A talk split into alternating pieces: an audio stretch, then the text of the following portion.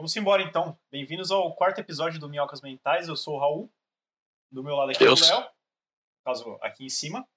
Do lado de cá o convidado, Wanderson Barreto, guitarra e vocal da Rigel. É, youtuber agora também, né? O yeah. maior conselheiro do, Instagram da Baixada Santista. Tinha que perguntar se você gosta de ser chamado de youtuber, né? Porque é um negócio assim que uma galera tem mó vergonha, né? Não sei porquê também. Ah, isso aí foi falta de bater, bater laje desse povo. Ah, porra, não fone, cara. É o cúmulo da síndrome do underground, não querer ser, não querer ser chamado de youtuber. É, é, exato. É, você pode me chamar até de ser inescrupuloso. Eu caguei. Eu chamo Ué. de ser do mal. Cara, é. o banheiro aqui da. Dividir trabalho junto com um grandioso Felipe Neto. Pô, Grande Nelipe Feto. Caraca. Mano, você apresenta um, um pouquinho só pra galera também que não te conhece, te conhecer um pouquinho mais aí. E galera, se vocês tiverem pergunta, pode mandar também. Beleza. Bom, olá a todos que estão nos assistindo ou nos ouvindo, né, no podcast. Meu nome é Wanderson Barreto, mais conhecido como Pai Vantes, ou Pai Vantes mais conhecido como Vantes Barreto. Eu já não sei, já virou Tostines essa caralho. Mas é, já virou Tostino.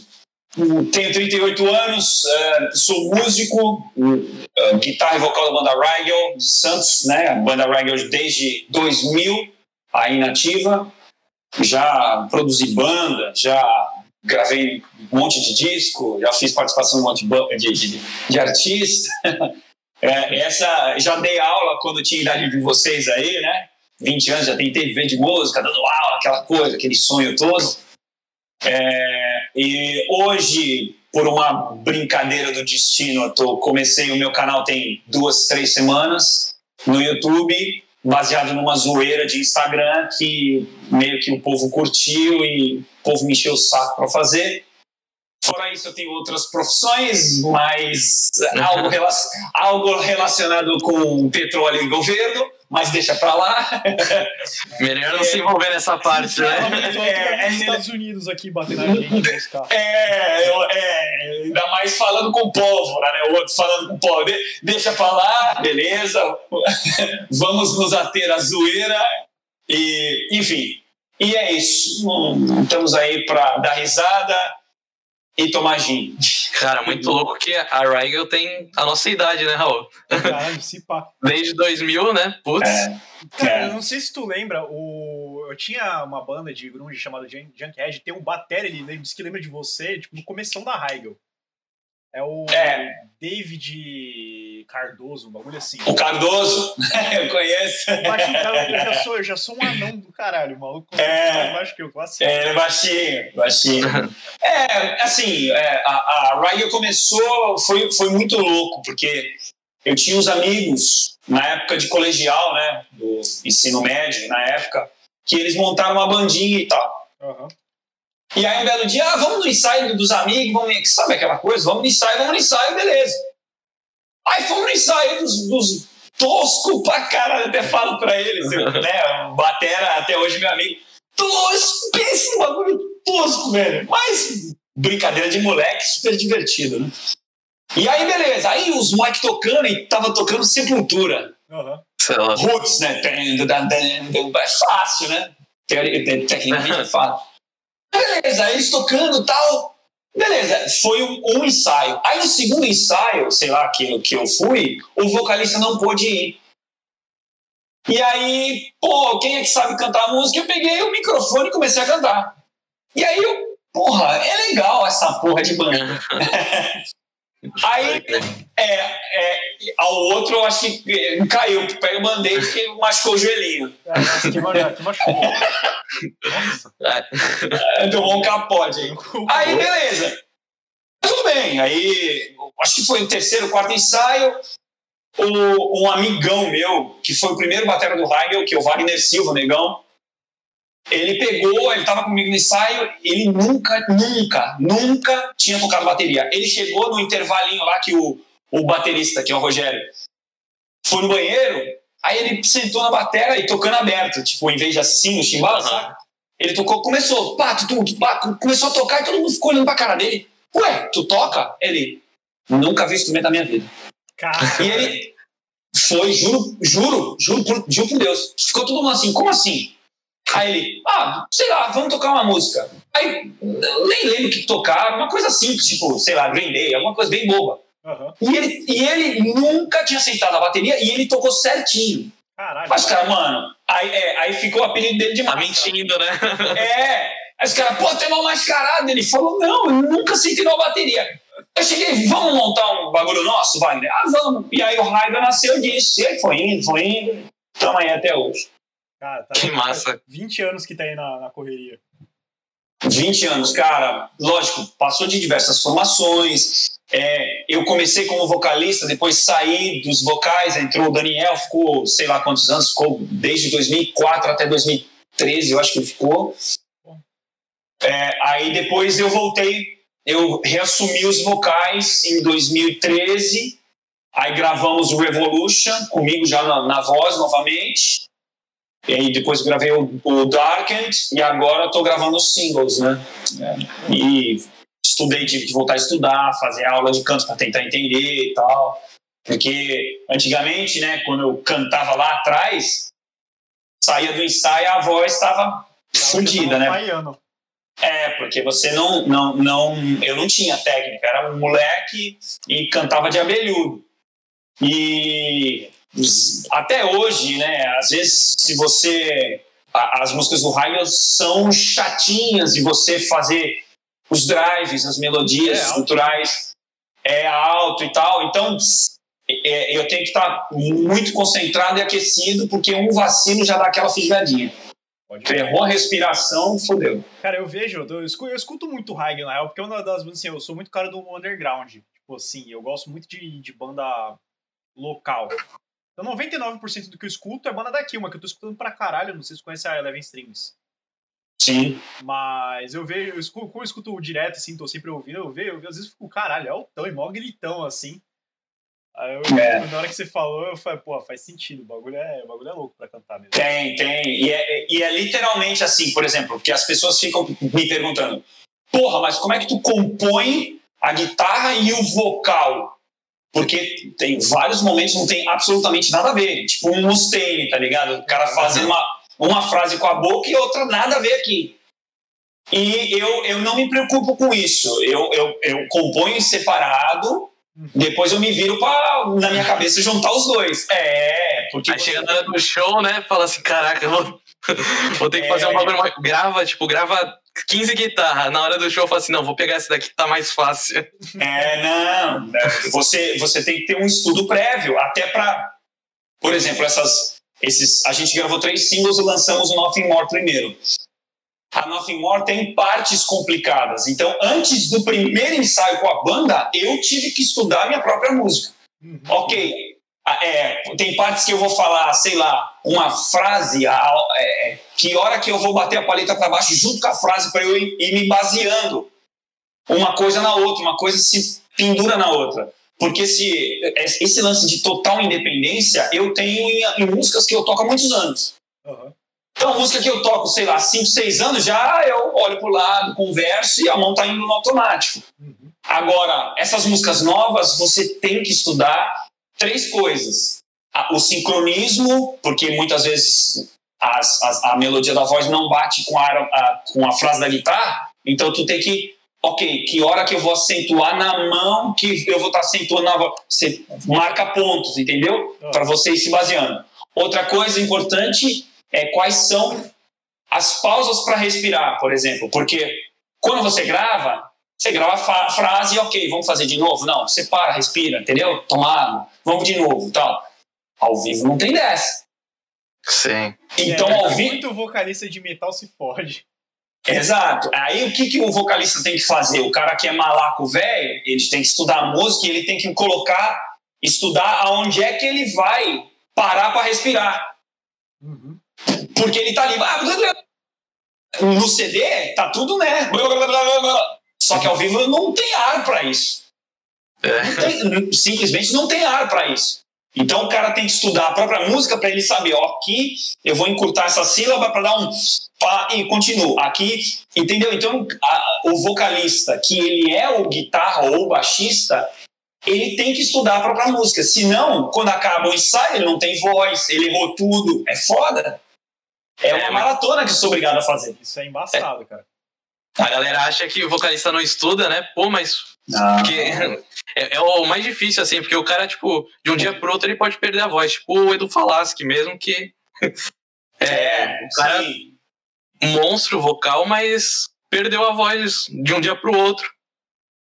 Sim, ali o caso do Edu é, foi uma soma de fatores, né? O caso do Edu, eu digamos assim, que eu estava mais ou menos próximo né, da, da, época que começou a acontecer, porque eu já estava na cena, tal, já tinha muitos amigos em comum com ele, e foi uma soma de fatores, né? Foi o fator psicológico, teve, teve, teve uma série de coisas, ele teve problema com, com o parente, a mãe dele, que foi falecer, e aí ele teve refluxo, refluxo muito intenso, e, enfim, né, foi uma, uma, uma, um alinhamento dos planetas ali para dar aquela merda que deu no Rock in Rio, né?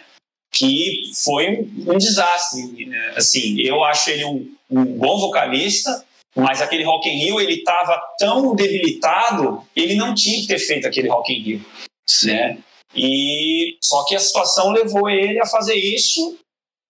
Infelizmente, ele é até usado até hoje como referência para para professores de canto, né? É, é, mostrar os tipos de erro, de ó, erro de respiração, erro de impostação. Aquele Rock in Rio ele tem muitas coisas que ensinam essa molecada que está começando no, no, vocal, ó, aqui ele errou aqui, aqui ele errou aqui, sabe? Você pode até aproveitar um momento ruim para algo bom, que é algo didático, né? E pff, isso aí. Mas hoje, graças a Deus, aí ele está ativa, está tocando com o meu grande amigo Roberto Barros, que a última turnê aquele viado fez com a minha caixa, aquela caixa da Randall no palco é minha, que tava no palco é minha. É, é, enfim, adoro o Roberto, vi o primeiro show da vida dele, ele tinha 15 anos, eu tava no show. Caralho. E ele, é, é, eu, o Roberto sempre foi esse, esse psico de, de, de, monstro de música. Eu cheguei a pegar aula com o Roberto depois. Ele era bem, ele é mais novo que eu. Mas, pô, eu falava, não, esse moleque é foda, vamos, me dá umas aulas aí. Eu peguei aula com ele e hoje ele é esse monstro que, para mim, fácil, um dos melhores. Um dos melhores do Brasil, fácil. Fácil. Não, fácil. pesado que o cara, que o cara tem aquela parada de cyborg, o cara é realmente um cyborg, cara. O cara é absurdo. É. a técnica do mínimo esforço dele, né? Eu vi um show deles ao vivo aqui no, no Arena Clube, inclusive, que é que o cara ele tava tocando Angra ou seja, tava fritando igual um filho da puta.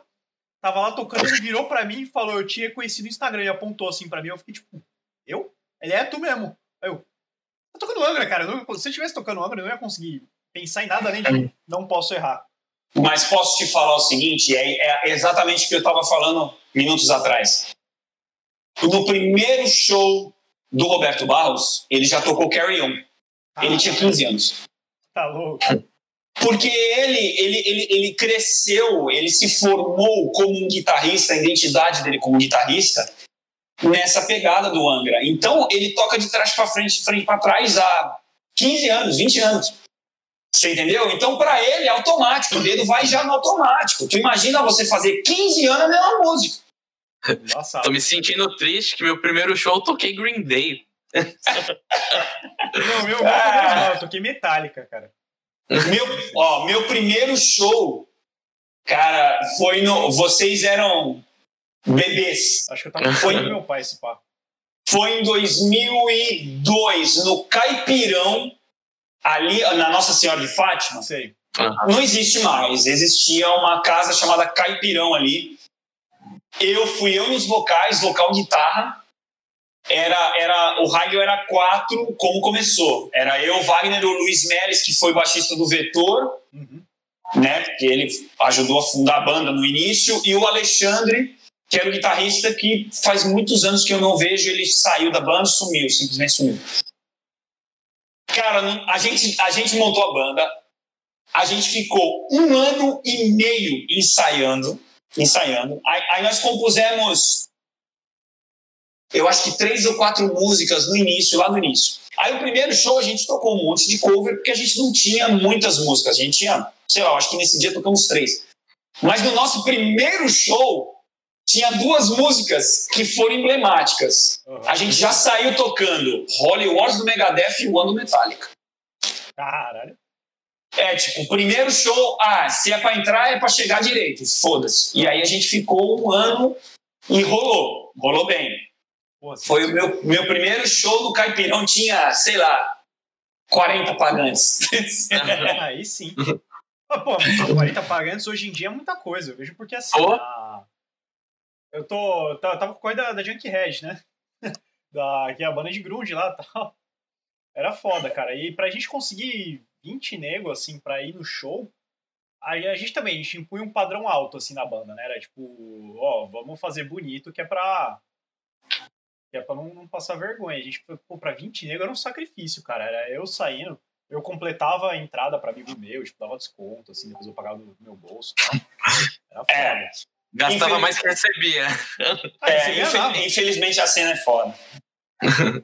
Pô, e você tem alguma coisa, tipo, você não bebe refrigerante, faz alguma coisa pra, pra voz ficar indo? Não, vamos lá. É. Cara, se for falar de voz, a gente vai entrar numa parte particular. Por exemplo, eu gosto muito, vocês já devem ter visto, de fumar charuto. Uhum. Eu gosto de fumar charuto tal, mas, por exemplo, é, em semana de ensaio ou antes de ensaio, por exemplo, vai, depois que eu, eu ensaio, aí tudo bem, aí eu posso fumar um charuto, relaxa, boa. Só que depois que eu fumo charuto, eu fico ali uns três dias de pigarro. Porque ele é, ele é forte, é. É forte, assim, pra, pra voz, ele não é muito saudável. Chuck Billy fuma charuto todo santo dia e canta no Testament daquele jeito. Mas não é à toa que teve câncer, né? É. Mas enfim, é, é o preço.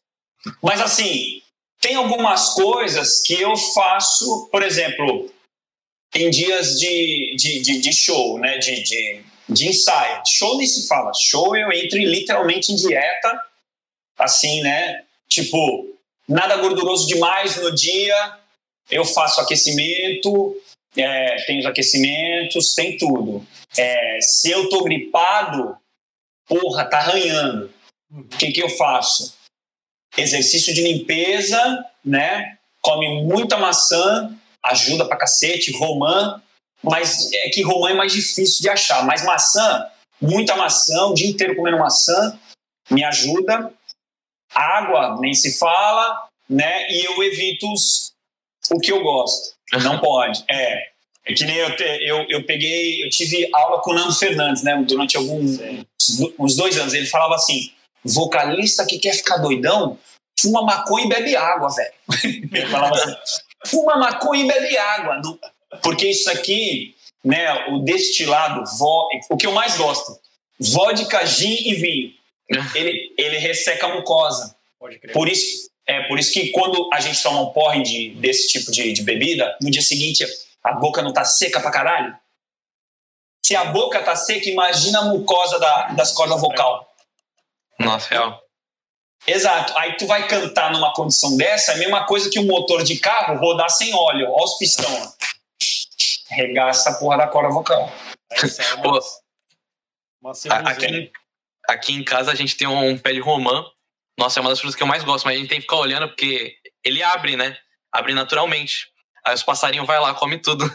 É, o chá de romã, para quem é vocalista, nossa, tem algum vocalista me assistindo, faça chá de romã um dia antes de você cantar e você vai ver o resultado da sua voz. Nossa, velho, o bagulho parece que blinda. É, é muito foda. Já, é, é muito foda. Um, bebe uma vaselina também, dá, dá, Caraca. Vai, vai na farmácia e faz assim, ó. Um tubo de, de vaselina. É, lógico. Vamos, vamos, vamos também.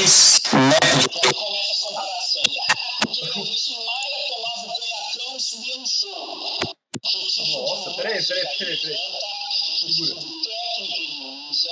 Entendeu? Será que é agressivo? O outro tá aí apavorado sem fone na orelha, que eu acho que deve ter explodido o áudio na orelha dele. Tá em choque. Isso. Nossa, deu um pipocão no áudio aqui. Que isso? Agora, agora voltando, não fui eu, cara. Comecei a estourar o áudio do Wanderson pra mim. Deu mó. Até o Nossa, pra mim tá na... tranquilo. Na minha oh. deu, deu, um pipocão aqui. O Ninja falou: agora o áudio deu ruim. Nossa, agora, agora voltou. Mas enfim, é, a galera gosta de fazer essas comparações. Pô, mas fulano de tal toma um shot e tal. Que técnica que, que ele usa para cantar? Ele usa drive, ele usa um gutural mais forte, que você precisa de fato ter a técnica certa uhum. para não dar paulada na corda vocal. Sim. Aí, aí, o cara me fala assim, não, porque a, sei lá, Daniela Mercury, ah, pô.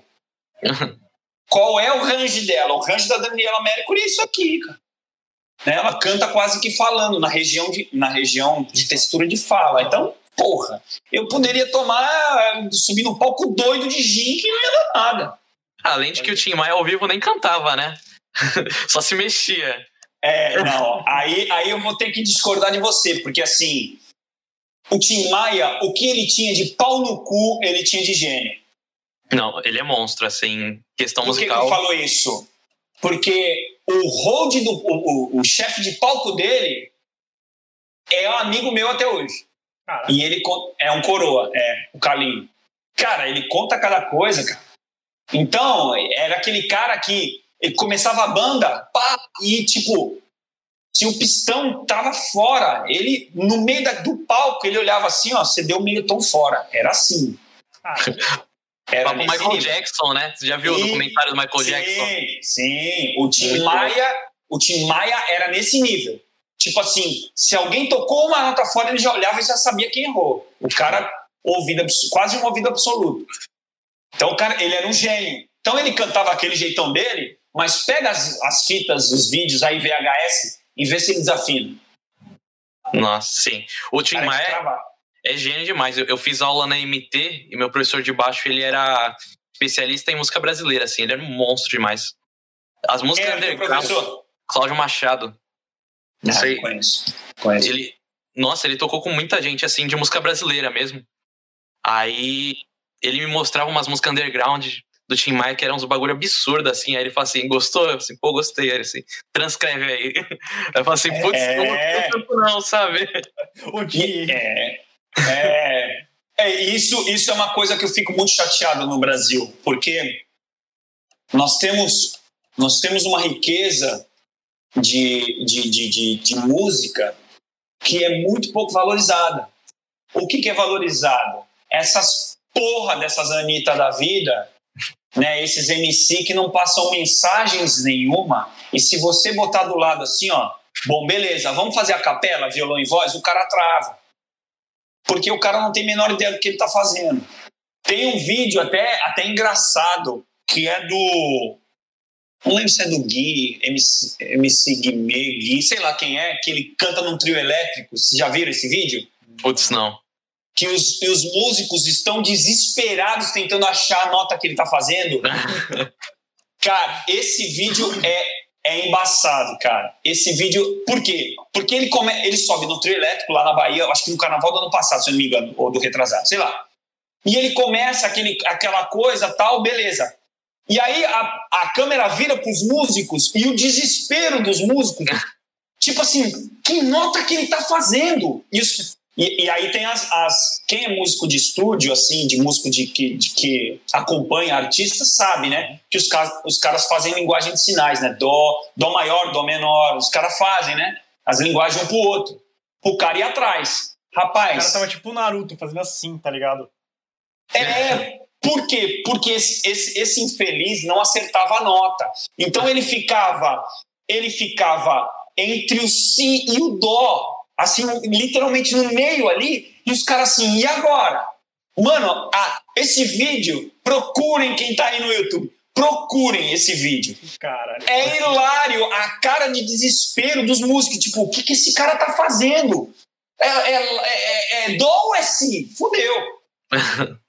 Entendeu? E, e, é esse tipo de artista que, infelizmente, no nosso país é valorizado. Mas aí, é, o que é existem estudos que justificam o porquê. Eu até já falei num, num, num conselho do Pai antes desse mesmo que eu faço da vida, que é justamente é, o ser humano está ao longo do tempo, por causa das redes sociais, absorvendo cada vez menos informação. Por quê? Porque ele é bombardeado diariamente com tanta informação que ele, ele automaticamente diminuiu a capacidade de absorção de informação. Então, o que, que agrada a ele? É bate com, a pica, bate com a bunda na pica, bate com a bunda na pica, que informação que traz isso? É tudo, está tudo, está tudo, está tudo, está só isso. Então, por isso que cada vez menos jovens ouvem, por exemplo, um Dream Theater. Pode crer. Ah, eu não ouço porque eu acho chato. Exato, porque é informação demais. Eu escuto. Eu, é, é informação demais para um jovem que é bombardeado todo santo dia com uma carga absurda na internet de informação e o ser humano automaticamente a gente é natural, a gente tende a priorizar as informações que a gente gostaria de absorver. Então a gente prioriza. Então, provavelmente a música para você, é, em uma certa forma, é chato por uma priorização que você tem de informação, entendeu? É muito louco. Isso aí, aí começa o estudo psicológico, psiquiátrico. Né? Aí é fumação de crack vencido que vai embora. aqui, o, o, o, Ninja manda aqui. O Wanderson sempre cantou rock? Sim. É, eu comecei no metal. Aí, é, o que, que eu faço? Eu faço duas, duas. Eu fazia festas em Santos. Não sei se vocês chegaram aí, que eu fazia as jams em é, Santos. Então, eu fazia. Infelizmente, não tem casa de show para fazer em Santos mais. O Arena, a gente fez uma no Arena que deu 450 pessoas. A última tem foi quando a gente lançou o Darken em 2018. Depois, o preço da casa em si, por, por razões, opa, por razões deles, é, explodiu o preço. Então, não teve mais como eu fazer eventos em Santos. E, e aí eu faço dois eventos em São Paulo anuais, que são a Jam Fest e a Jam Hits. Aí na Jam Hits eu canto, canto e toco também, né? A gente reveza anos 80. Então aí a gente faz Ahá, Duran Duran, Depeche Mode, Queen, é, Michael Jackson, Cyndi Lauper, só essa, esse Toto, David uhum. Bowie, é, Police, só essa parte dos anos 80 que eu vou falar para vocês. Muitas das, é, é, muitas das músicas que eu fui cantar eu tive que aprender. aprender, é, não a música, porque eu sempre ouvi muito os anos 80, porque minha mãe é amante dos anos 80. Mas eu tive que aprender a técnica certa para cantar aquele estilo, porque eu estava acostumado a fazer compressão e. Né, beleza, para mim é fácil. Agora, quando ia cantar mais suave, nossa, velho, foi uma dificuldade eu ter que slow down, tá ligado? E, nossa, velho, foi um aprendizado pra caralho. Então, é, então, em, em, em, teoria, eu sempre fui do metal, já cantei tudo que foi tipo de metal, e, e, faço de vez em quando esse tipo mais pop dos anos 80 tal, por diversão, não porque eu quero fazer banda disso. Cara, por diversão. manda eu, manda eu um, acho... um cabelão, um Black Power e uma boca de sino e vai, vai cantar anos 80. Aí é classe A. Eu, eu, eu tava falando até com a minha irmã com a minha namorada, a gente tava assistindo aquele Canta Comigo, Aí eu falei assim, ó, se você quer ganhar 100, 90, assim, é fácil, escolhe música nos 80.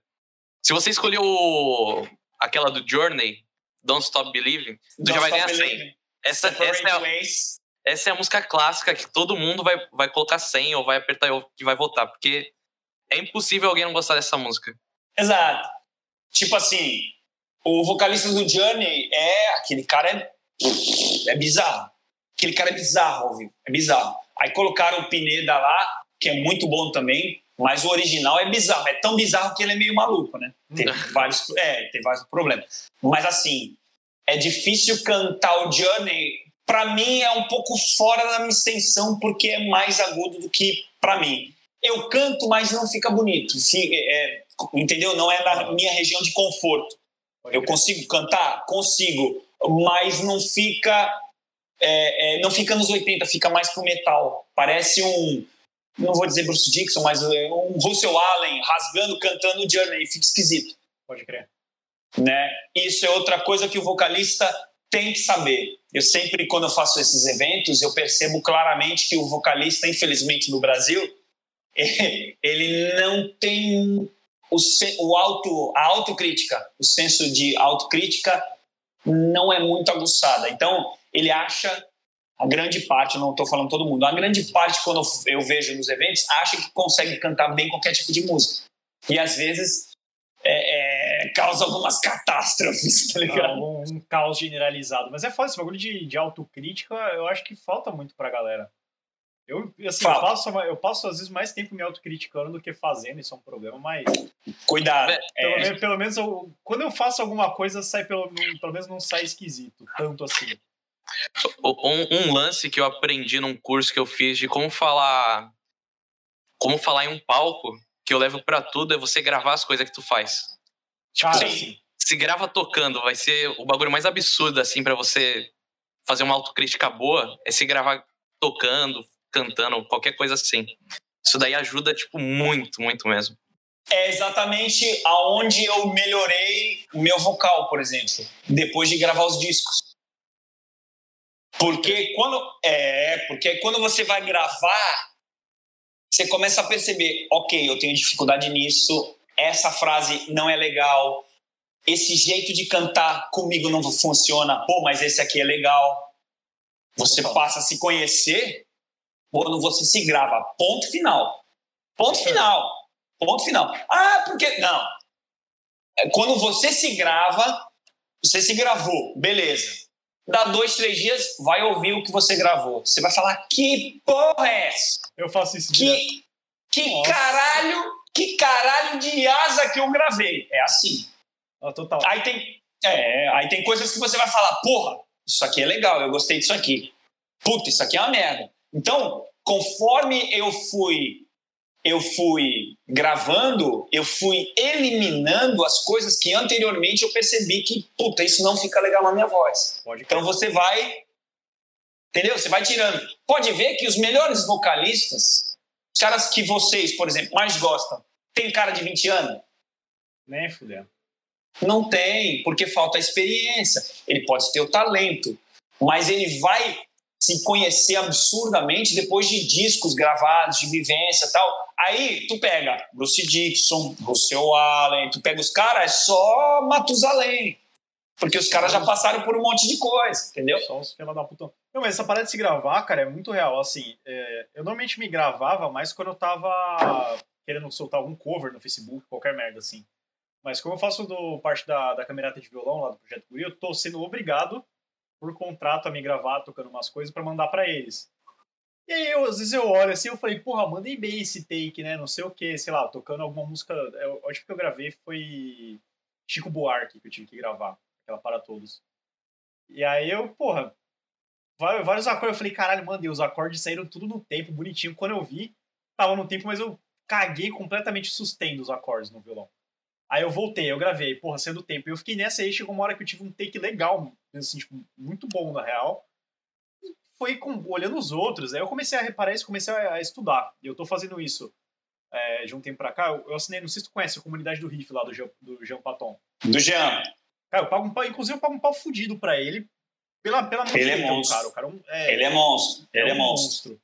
Monstro. E aí eu comecei a me gravar fazendo os exercícios da comunidade além da dor no braço que eu fiquei, porque realmente muda muito a palhetada, eu me fudi, eu fazia tudo muito errado. É, isso que eu já tocava, eu já, eu já toco forte, assim, desde sempre. É, o pessoal até tinha uma comigo, tinha, se tivesse com o calibre muito mole, assim, eu dava uma desafinada na guitarra, porque eu avacalhava. Eu uso híbrido de 10 com, de 10 com 12, então... Aí, Mas cara, qual, afinado em quê? Padrão? Drop dó. Não, drop dó, drop dó. Ah, não, então eu sou mais pedreiro que você. O raio é dó, do, do standard uhum. e eu uso, eu uso 11 13. Caralho, brabo. Tá, tá, tá mais um degrauzão aí em cima. Mas aí eu comecei, eu comecei a me gravar e comecei a ver, eu achava que eu mandava bem na, na, na paletada de cavalgada, né? Eu comecei a gravar, eu falei, tá, amigão, então, não, eu exagerei quando eu falava que eu mandava bem, porque era foda. Aí agora tem encaixando. Cara, não é que entendi a parada que ele falou, não sei se tu. Ele fala que é paletada de gangorra. Que é uma que tu pega, deixa eu ver se tem uma paleta moscando aqui. Tem. É, se não tivesse também, né? Ah, eu tenho, eu tenho uma caixinha aqui em cima da mesa de, de paleta. Ah, que tu pega Minhas na... eu, tenho, eu, tenho, eu tenho um pote assim cheio de paleta. É, porra, total. Ah, tinha uma aqui em cima do PC. Tu pega e tu bate tipo, na frente, depois tu volta pra tu fazer tipo um movimento circular. Na hora sim, que eu entendi essa, essa parada pra fazer, pra fazer a paletada, meu, minha vida mudou completamente, cara. Aí... É, esse tipo de paletada, por exemplo, aquela música Bleed do Meshuga, eu ainda tenho dificuldade. Eu não é a praia que eu estudei, né? Uhum. É, não é a praia que eu estudei. Eu eu preciso pegar e estudar isso aí um pouquinho mais a fundo para mão direita. Tem Cara, outras coisas que eu faço mais fácil, mas eu nunca parei para ficar ali, ó. Cara, e é, é um bagulho que eu gosto pra Meshuga é uma, uma banda que eu escuto muito, cara. É, é cara, bom. eu não tenho. Eu, eu admiro. Ganhei o, o, o, ganhei o, o vipão do show deles, fui. Fui para ver o show. Não conheço muito da banda, conheço uhum. muito pouco. Porque o Meshuga é uma banda de baterista. É, isso é. É, é a banda, isso o baterista que manda. E é cheio de célula rítmica, não tem harmonia. Uhum. É célula rítmica que o baterista faz e os, os guitarras vão atrás. Pode crer. Cara, uma coisa, é... Pelo, pelo que eu escutei do Heigl, eu, eu acho que eu posso chutar que uma das bandas que tu, tu gosta pra caralho é o Nevermore, não é?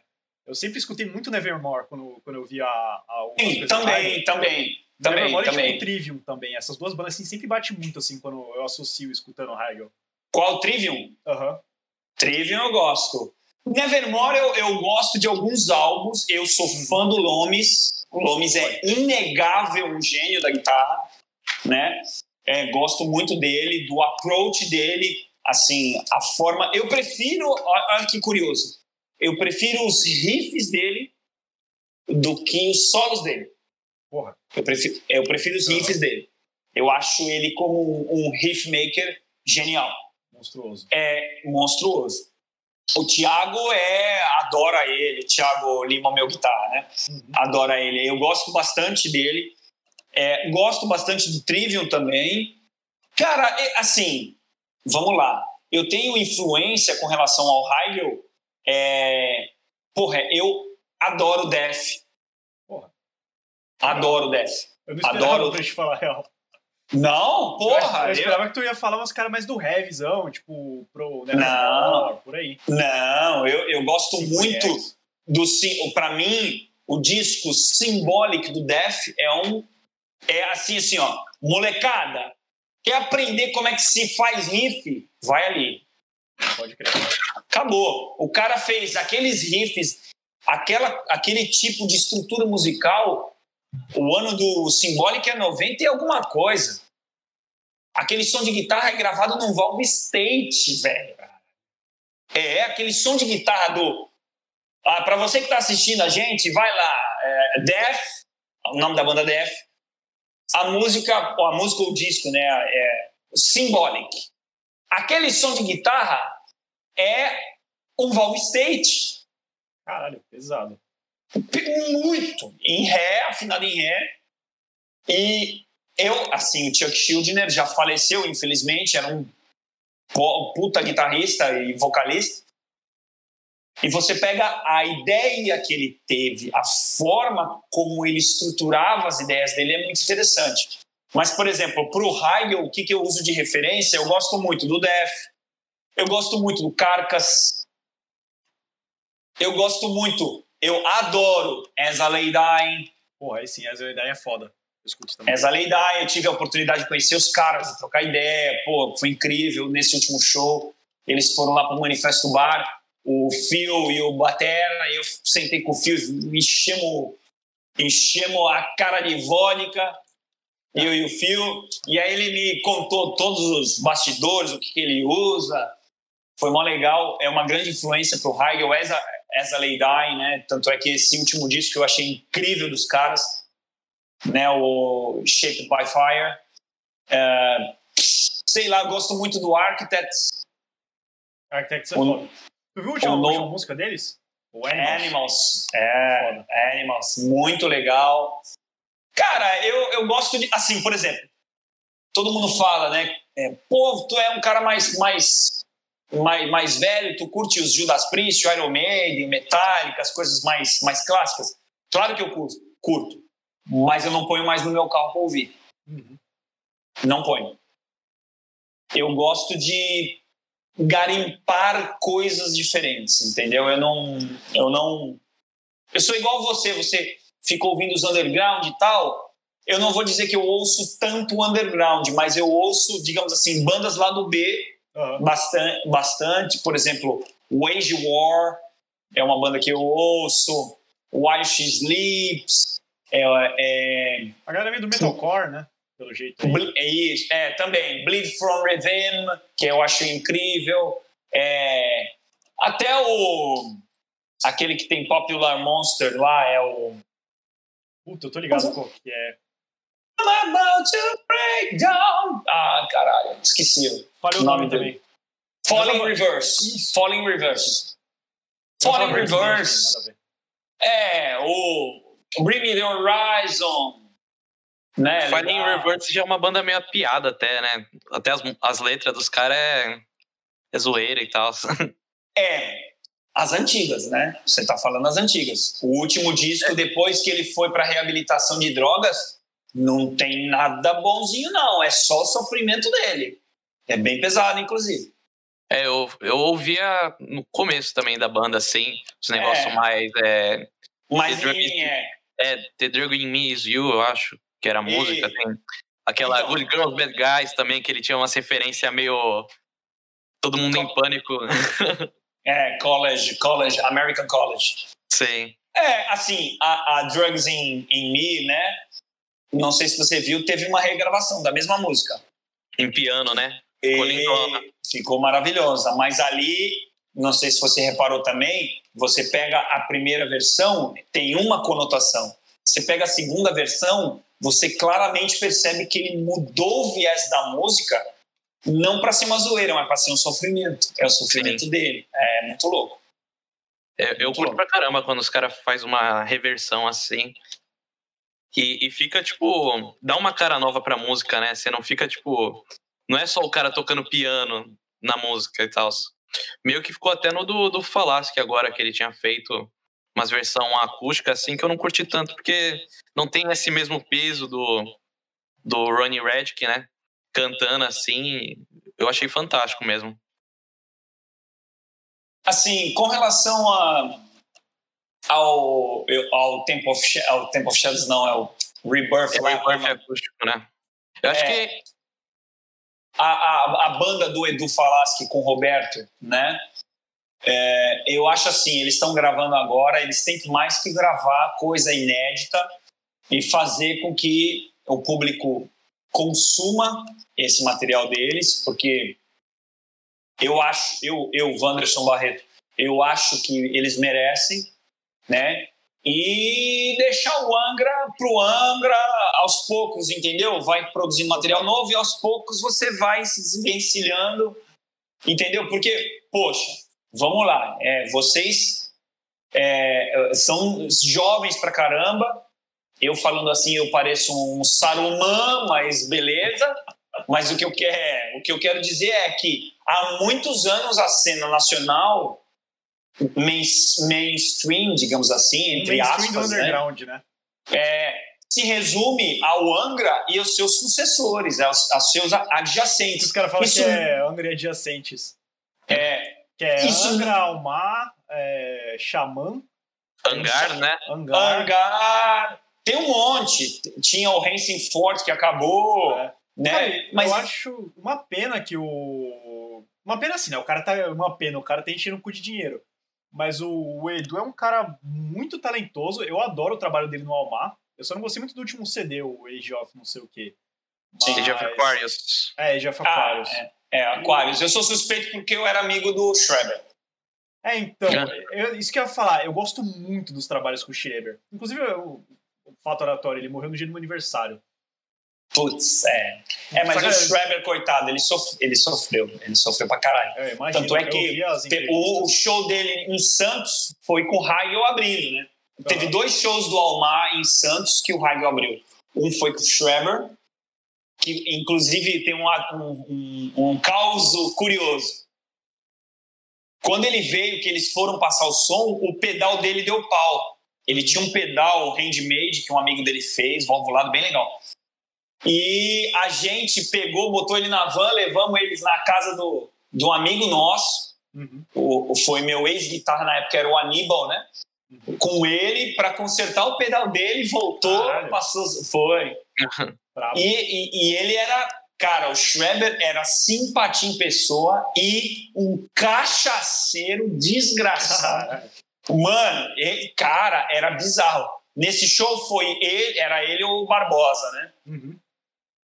O Barbosa tocou com a minha, com a minha caixa o primeiro show uhum. e, o, e o, rolou com o Schreber e tal. O segundo show, o Schreber já tinha falecido e era o Gustavo. Uhum. Era, era o Gustavo e o Marcelo. E o Gustavo usou a minha caixa. E a gente, vira e mexe, estava se trombando na feira da música. E, aí, moleque, pá, pá. Mas, assim, eu sou fã do Schreber pela, pela forma como ele transmitiu o que ele pensava para guitarra. E tu olhava para ele, ele era o, o, o headbanger. Ele era o metaleiro. O Schreber era o, o metaleiro. até pelo visual do cara, era o estereótipo não, de metaleiro que eu penso. O, o, a postura dele no palco, por exemplo, eu não tenho nada contra o Marcelo Barbosa, eu acho ele um, um excelente guitarrista, mas visualmente falando no palco, o Schreber era incomparável. Na hora que ele subia, ele fazia todas aquelas loucuras com o cabelo que vinha quase no joelho, uhum. batendo, rodando assim ao helicóptero e fazendo aquelas loucuras, enquanto Marcelo Barbosa parecia o tiozão do churrasco com a guitarra aqui, né? Uhum. Que é, o jeitão, é, é, é, é, o jeitão dele, mais, mais paradão, tal, mais na dele e tal. E o Schreber fritando, assim, eu acho que eu, eu, eu adorava ver aquilo. Principalmente aquela fragile, aquele disco Fragile Quality. Sensacional. Demais. Fudido, cara. É demais, é demais. Agora, voltando ao assunto raiz, eu acho que esses adjacentes do Angra, mu muitas das vezes, entendam o que eu estou dizendo, muitas das vezes não colaboram para uma, uma ascensão da cena, para uma ascensão de tudo. Porque fica sempre resumido naquele nicho. Sim. É. Isso é muito é ruim. a galera do power metal, né? Exato, porque aí você pega músicos incríveis que conseguem tranquilamente fazer fazer coisas inovadoras, coisas diferentes, coisas mais, digamos assim, é, criativamente agressivas, e o cara fica ali na zona de conforto tocando Angra. Desculpa, para, porra. Eu fui em um show do, do Rebirth of Shadows e depois eu conscientemente eu falei, tá bom, não vou em mais nenhum. Porque eu já, cara, eu escuto Angra desde que eu me dou por gente, assim. Eu lembro que eu tinha um celularzinho na época que eu tinha aquele V3 que virava assim, o pirralho tinha celular minha, meu, meu wallpaper era a capa do Aqua, que eu achava muito foda. Aquele, aquele um bagulho meio God of War e tal. Então, assim, eu escuto Andra desde muito pirralho. O e... Aqua, pra mim, é um dos piores deles. Eu é, odeio também. É, é, um dos mais feios com a capa mais bonita. Acho que é. a melhor capa do Angra com som mais. Parece que foi gravado no banheiro, cara. Cara, é, é, ali a mixagem tem muitos erros de mixagem, masterização, mas assim, Pô, eu sou, eu sou um cara que eu assisti na turnê do Fireworks com o André Matos no Bar do 3 em Santos. Caraca. Caraca. Eu tava na grade. Eu era moleque, tinha meus, sei lá quantos anos, 16, 17 anos, na grade. Na grade. Vendo o Matos cantar naquele palquinho pequenininho do Bar do 3. Quem é mais velho que tá me ouvindo aí sabe do que eu tô falando com aquela banda da época, o Confessori, né? O, uhum. o Kiko e o Rafael e o, e o Jesus no baixo. Cara, era outra banda. Aí beleza, tudo bem. Aí teve aquela treta toda, o, o André Matos saiu, beleza. Aí montaram com o Rebirth na época. Aí eu vi o Rebirth no Mistura Fina. Foi, foi, eu acho que o quarto, quinto show da carreira de, da, do Angra, é, logo quando entrou o, o, Edu. o, Edu. entrou e tal, era no Mistura Fina ali na Rodrigues Alves, nem existe mais, é do lado da linha da máquina, vocês, a, é, aí tocando o Rebirth. Uhum. Foi show de bola. Foi muito bom. Depois eu assisti, na, onde é a Capital Disco hoje, era a antiga Breeze, Breeze, antigamente, que uhum. foi na turnê do Temple of Shadows, que para mim é o melhor disco do Angra disparado, Temple of Shadows na cabeça. Ah, os caras, ah, porque eu gosto do Angels Cry, porque eu foda-se. Ah, eu gosto Paulo do Holy Land, Cara, os dois melhores para mim, mim é o Temple of Shadows, claro, e o Aurora Consurgence. Eu acho que é muito tá underdog. Você tá louco. eu acho que é muito, é muito underdog, mas é muito bom, cara. É, é, é violento, é pesado. Só tem a Curse of Nature, mais nada. Não, mais nada. Mas enfim, aí eu assisti, aí esse show do Temple of Shadows, a banda tava no auge. Porque foi no início da turnê, ele ainda não tava com a voz fodida. Uhum. Tava começando a dar merda, mas ele ainda tava mandando super bem, a banda tava numa energia, e eu fiquei assim, ó, caralho, velho, tipo. E aí é aquela história, banda. É, banda funciona da seguinte maneira: quando você tá nesse auge, nessa energia, você tem que fazer de tudo, de tudo para manter a sinergia da banda e aproveitar essa onda o máximo possível para projetar a banda para cima. Uhum. E não foi o que aconteceu. Não foi o que aconteceu, porque aí começou conflitos de ego que a gente está vendo aí nas redes sociais, os caras. É, tem um bagulho que eu ia tocar no assunto, que é essa parada tá assim. Pra, pra eu que sou meio, meio Zé Povinho do, do bagulho, eu, eu gosto de ver, porque eu acho muito engraçado. Mas vendo assim, pro, pra galera, é uma bosta, cara. Você tá louco? Tipo, lavar roupa suja em podcast. Em podcast não, que é, não é podcast dos caras. Mas os caras ficam lavando roupa suja com em entrevista com, o Paulo é, Barão. Eu, eu, eu é acho feio, eu dou risada. Assim, mas é lamentável. Eu acho lamentável. É, porque não ajuda em nada, nem um lado nem o outro. E não, não, não vai resolver. Não ajuda em nada. Mas, enfim, cada um tem suas razões. É. Eu, eu, minha opinião pessoal é o seguinte: roupa suja se lava em casa, é, se não. lava no privado. Não tem que. O fã não, não, o fã não quer saber quem está levando dinheiro, quem não está. O fã quer saber de música. O fã quer saber de arte. Ou devia, mas o foda é que fã de Angra é um saco, né? Mesmo se os caras não estivessem falando, sempre rolou esses papos. É, eu tô naquele World Angra aí já faz uns anos, desde, desde a época do Secret Garden, até antes.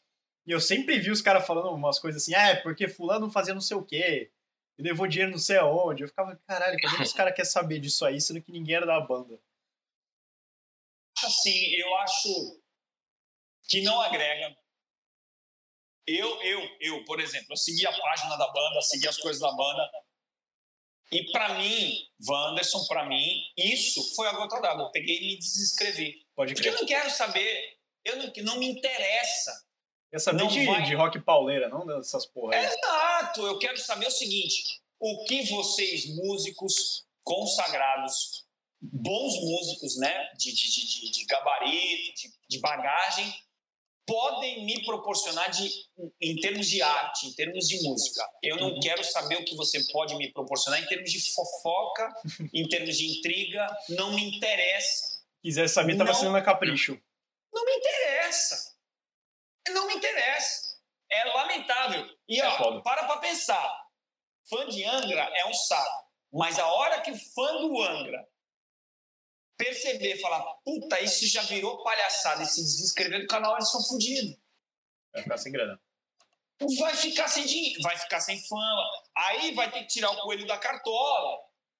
Que eu chamo de coelho da cartola, é um bom disco para reatrair de novo. É, porque o último disco eu, particularmente, gostei de duas músicas. Ponto. É, eu não escuto. O Omni eu não escuto. Eu gostei de Caveman por causa da parte do macaco.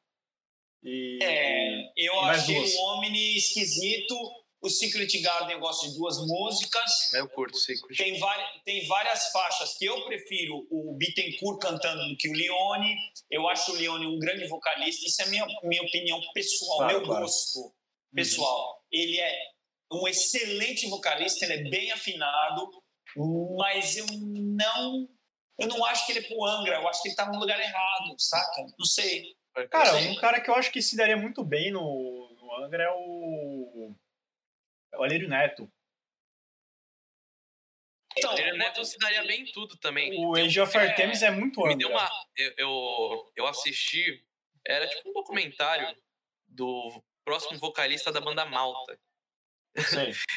porque, porque eu curto até, eu, quer dizer, o Batera da Malta, o Daga, ele é monstro, monstro demais, ele é um ótimo produtor também.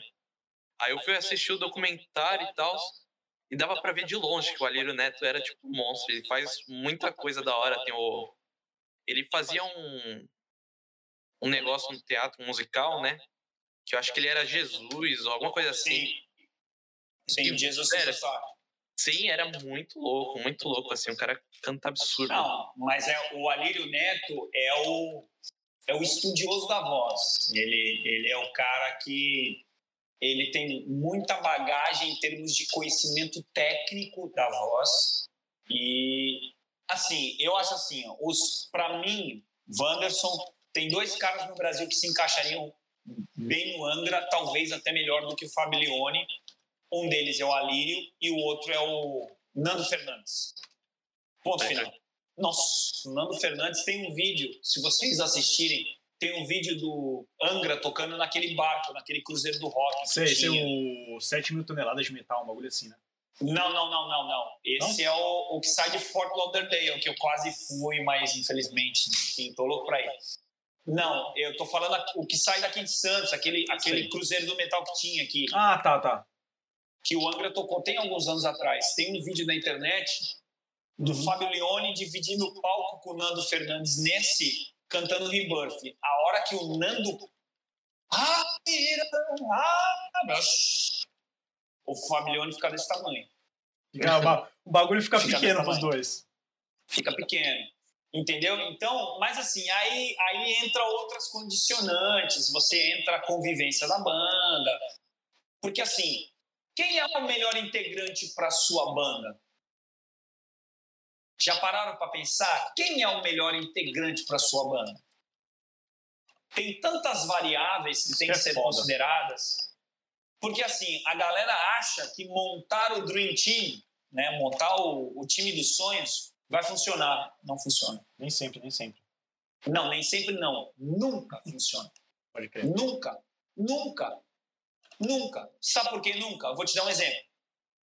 Vamos falar do basquete. Michael Jordan, beleza? Eu era fã do Michael Jordan, que eu assistia na época. Uhum. Só que talvez, talvez ele seria o Michael Jordan, seria o Michael Jordan porque ele é um talento nato. Mas o Chicago Bulls só foi o Chicago Bulls nos anos 90 porque tinha um time. Uhum.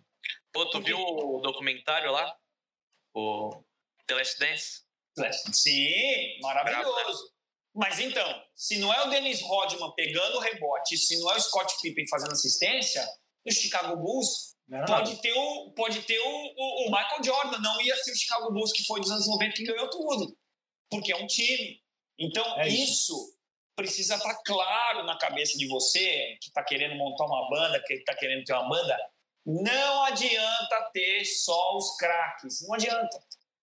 Outro exemplo que eu vou dar para vocês mas aí é. é coisa de velho, é coisa de velho. É. Brasil, Copa de 82, quando eu nasci. Uhum. Faça um exercício. Olha a escalação do time.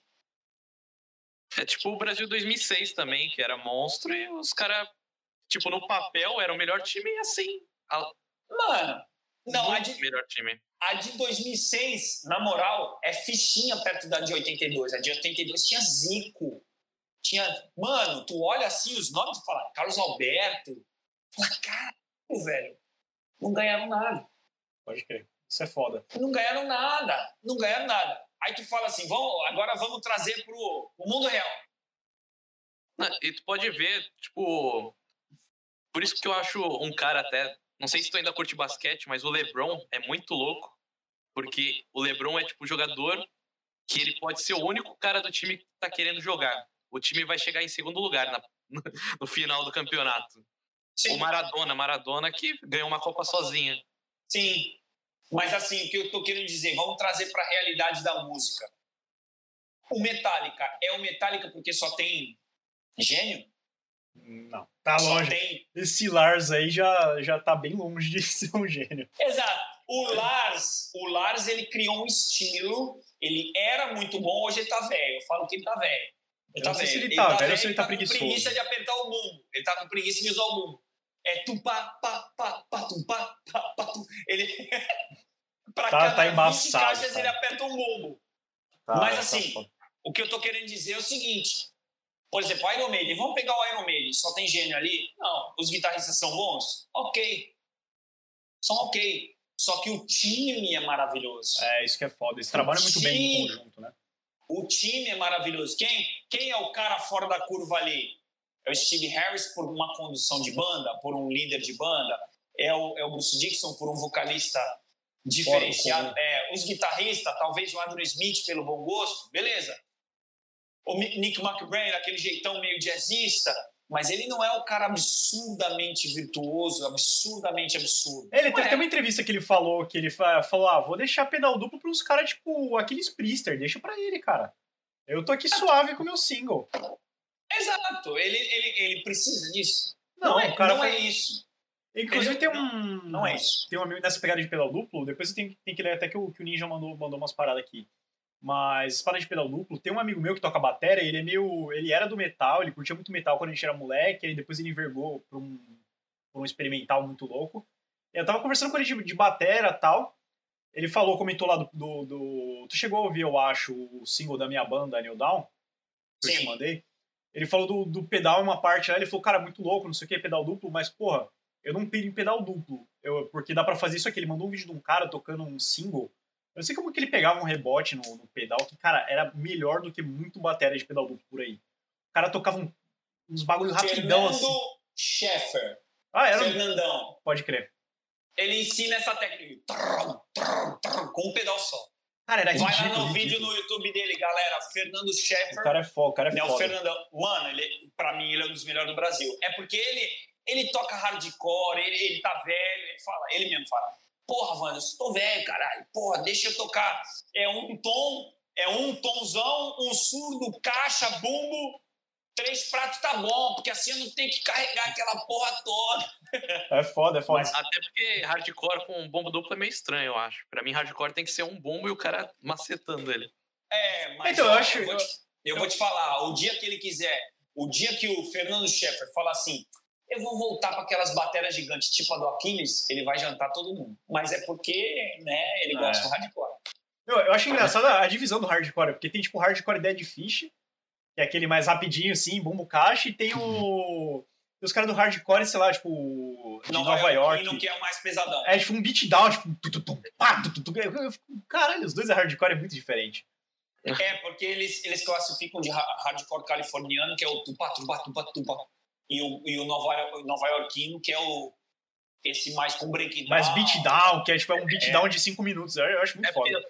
Lá, lá nos Estados Unidos eles têm muito esse lance de, né, de o East e o West. É, pra tudo, sim. pro rap, pro, pro basquete também. Sim. É, é sim, muito. Sim, parece que é, dois, é um país só que separado, né? É.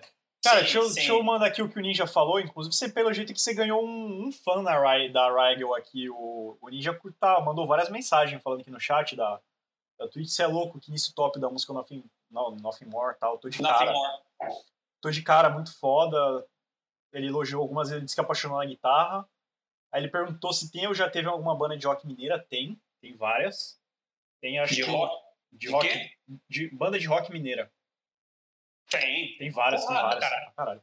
Aí ele comentou do, do time de, do, dos Bulls, era foda, só não era melhor que o Lakers. Ele torce pro Lakers. Nos anos 90 tinha essa concorrência, é. Né? Tipo, Brasil e Argentina, tá ligado? É. o Bulls e o Lakers. Uhum. Sim. É, é, é, falou... é, que o Bulls só teve uma época boa. O Lakers, tem, cada, cada década tem um time bom assim. Sim, e sim, aí sim. O, ele comentou também que o também tem o Anthony Davis que joga muito. E o Vitor aqui da, da Fluente, não sei se você já ouviu falar dessa banda, daqui de Santos. Fluente, não, eu a, vou, a vou, até anotar aqui. Eu gosto de pesquisar. Depois você me manda o nome dessa galera aí, eu vou pesquisar o trampo desses caras. Fechou. É, o Vitor Frente comentou que o Periphery, na hora que a gente tá falando de Dream Team, deu certo. Peri... Bom, vamos lá. Vamos tenho informação. Qual é o nome do rapaz? O Vitor. Vitor, Vitor, vou falar uma coisa pra você. Escuta aqui. Escuta aqui. Dream Team depende. Por que que depende? Lógico, para tocar o perífero, você tem que ter um conhecimento musical um pouquinho mais apurado, porque eles usam compasso composto, papapá, papapá. Só que, o que, que é um, um Dream Team de, de banda? Será que é só ser um grande músico? Olha aí, Truco. Não é isso. Não é isso, porque se você parar para pensar, vamos fazer uma reflexão entre os nossos amigos, entre a galera que você conhece. Quantos grandes músicos nós temos? E quem é famoso? Não é isso. por exemplo, o, o, o, o Dream Theater. Vamos pegar o Dream Theater porque é um exemplo fácil de absorver. Ali só tem Dream Team? Só tem, só tem estrela? Sim. Tirando o Myung. Aí tu fala assim, como assim? Eu te explico. Portnoy é famoso pela identidade na batera. Agora tá o Mangini. Aí tu fala assim, pô, mas o Mangini, quem é melhor, quem é pior, mas o Mangini já era conhecido por ser um grande professor de Berkeley. Ponto. Uhum. O, Ele... o, é documentário de bateria também deles é sensacional, a é. audição. É. Exato, o Spirit Carries On. É, esse é um ponto. Petrucci, Petrucci instituiu um, um modelo de paletada, né? Tanto uhum. é que o Matt Heff do Trivium, essa galera do metalcore, chama o Petrucci de teacher, de master, né? Eles chamam isso. O Labri é bom? Aí é que tá, eu não curto muito. Eu também, eu acho que é uma das coisas que eu não gosto tanto do Dream Theater é, é a voz é. dele. Não é. Então, o que, que eu tô querendo dizer? O perífero se encaixa da mesma forma. Por exemplo, o Nolly. Nolly, o baixista, é incrível aquele cara. Eu acho o baixista mais foda do que os guitarras né? Ele saiu e tal. O Batera é bom? Eu acho o Batera no periférico quadrado. Porque é aquele cara que estudou teoria demais e ele fica ali na teoria. Mas não é o cara como, por exemplo, um Portnoy, que mesmo no prog você sente que ele tem sentimento na batida. Uhum. O periférico não tem.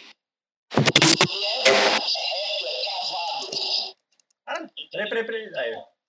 Será que é Dream Team? Eu não acho que seja o periférico Dream Team eles podem ser considerados um Dream Team na forma de trabalho, porque o Periphery entendeu que o mundo da música não está dando tanto dinheiro e eles expandiram os horizontes como banda e como artistas para outros movimentos. O que, que, eu quero dizer? O Nolly tem o trampo dele da, da Dark Glass, né, que é uma marca né, de, de instrumentos. Aí tem o Didi Drums também, que são é deles. Eles têm uhum. várias marcas adjacentes ao Periphery que eles vendem produtos. O Misha tem os pedais da Precision, né? Tem até que o, o Misha, eu sempre vejo ele é, sendo marcado num grupo, é o Gin Posting, que é um grupo de, de, de merda, que ele tá sempre lá, eu acho o marketing muito irado, porque tipo, acaba virando um cara então, meio povão. Exato. Tem, tem uma banda até que eu acho muito louco, porque os caras, no final, só virou propaganda da Pod, que é o 12 Foot Ninja. Já ouviu? Sim, sei quem é. Os caras. é engraçado, né? Que, tipo, dentro da música deles, tipo, tem muito instrumento rolando. Aí tu vai ver, é uma guitarra MIDI. Aí eu falei assim, caraca, que louco. E eles têm uns Sim. vídeos, tipo, dando. apertando o plugzinho, mudando a guitarra pra um banjo. Então, é, é, essa galera mais jovem, por exemplo, vamos pegar o exemplo clássico que é o Periphery, que de fato eles mudaram a forma das bandas trabalharem. Eles são um dos exemplos, assim.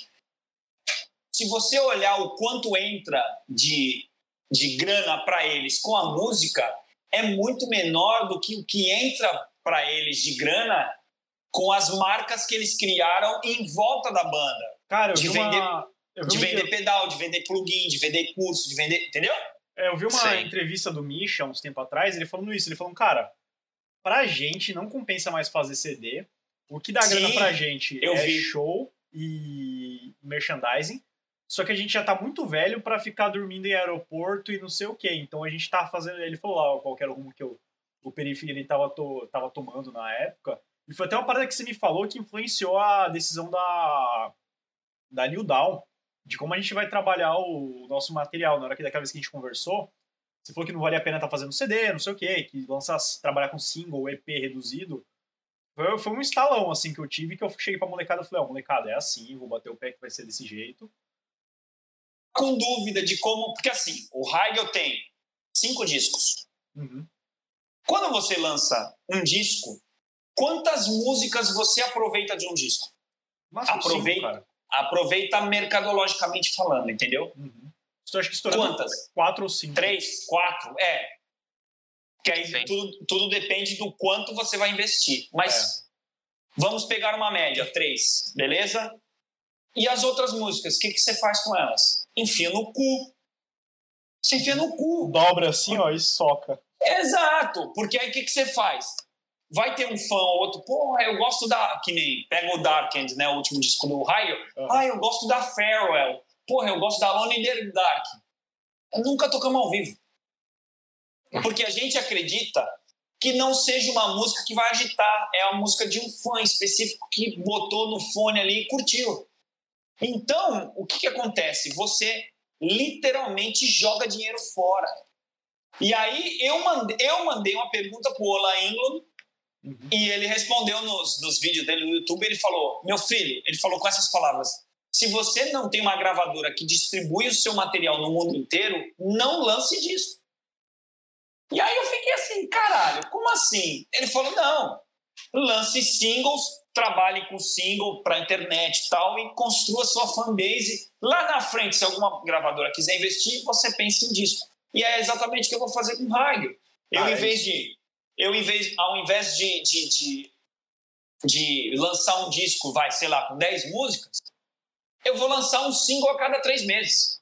O, o Bring Me The Horizon, eles lançaram um disco agora, que é basicamente um disco de single, porque do, das oito músicas que tem no álbum, cinco viraram singles antes mesmo de, de eles lançarem o álbum. Então, tipo, é, é um disco de single. É porque é isso, o mercado está mudando. Não adianta eu fazer CD físico. Por exemplo, eu fiz uma tiragem do Darkened da, da, da, última, né, da última vez que a gente fez. E eu ainda tenho CDs físicos aqui em casa. É, porque, por exemplo, quem você conhece da sua geração que compra CD físico? É muito pouco. Cara, eu tenho Exato. um CD físico, mentira, eu tenho dois, mas um eu ganhei, então não conta, que é do, de uma banda é uma banda dessas de guitar flash, assim, é legal o som dos caras, mas não é alguma coisa bonita. E a outra tem do Project, que eu não comprei o CD, eu paguei 80 mangos na época para ajudar a fazer o 3. E foi essa a minha intenção. Eu falei, cara, eu gosto da banda, eu quero pagar. Eu peguei 80 mangos e eu tenho ele aqui. Eu deixo aqui porque foi um disco importante aí para mim, tipo, questão de letra, mas nada. Mas se não fosse isso, eu não teria físico. Aprendi muito com o Bafo Neto. Ele é foda, cara. Eu troquei uma é ideia um grande pessoal. amigo meu. Grande amigo meu. O, o, o Wanderson, um negócio que eu acho muito massa da, da Rigel é que a identidade visual da banda é muito massa, né? As capas do, dos álbuns são muito bonitas. É, como que é a banda nessa parte fora da música, sabe? Tipo, de fazer uma capa, como vocês decidem isso? Geralmente é assim, geralmente é, eu, por exemplo, vou dar um exemplo da Nothing More. A Nothing More, ela, é, ela tem um conceito, né? A letra fala de um de alguém que está em depressão no quarto e não sabe se sai do quarto, né? Não sabe se se encara a vida ou se morre de vez. Enfim, aquela aquela aquela velha aquele velho dilema de quem está com depressão e etc. E aí é, Geralmente, geralmente não, não foram todos, mas geralmente é, os conceitos é, a gente entra num consenso. Eu pesquiso algumas imagens antes. Esse, esse, esse, essa capa em específico é baseado num quadro que eu bati uma foto no ele está no museu na Alemanha esqueci o nome do museu é, em, em Hamburgo.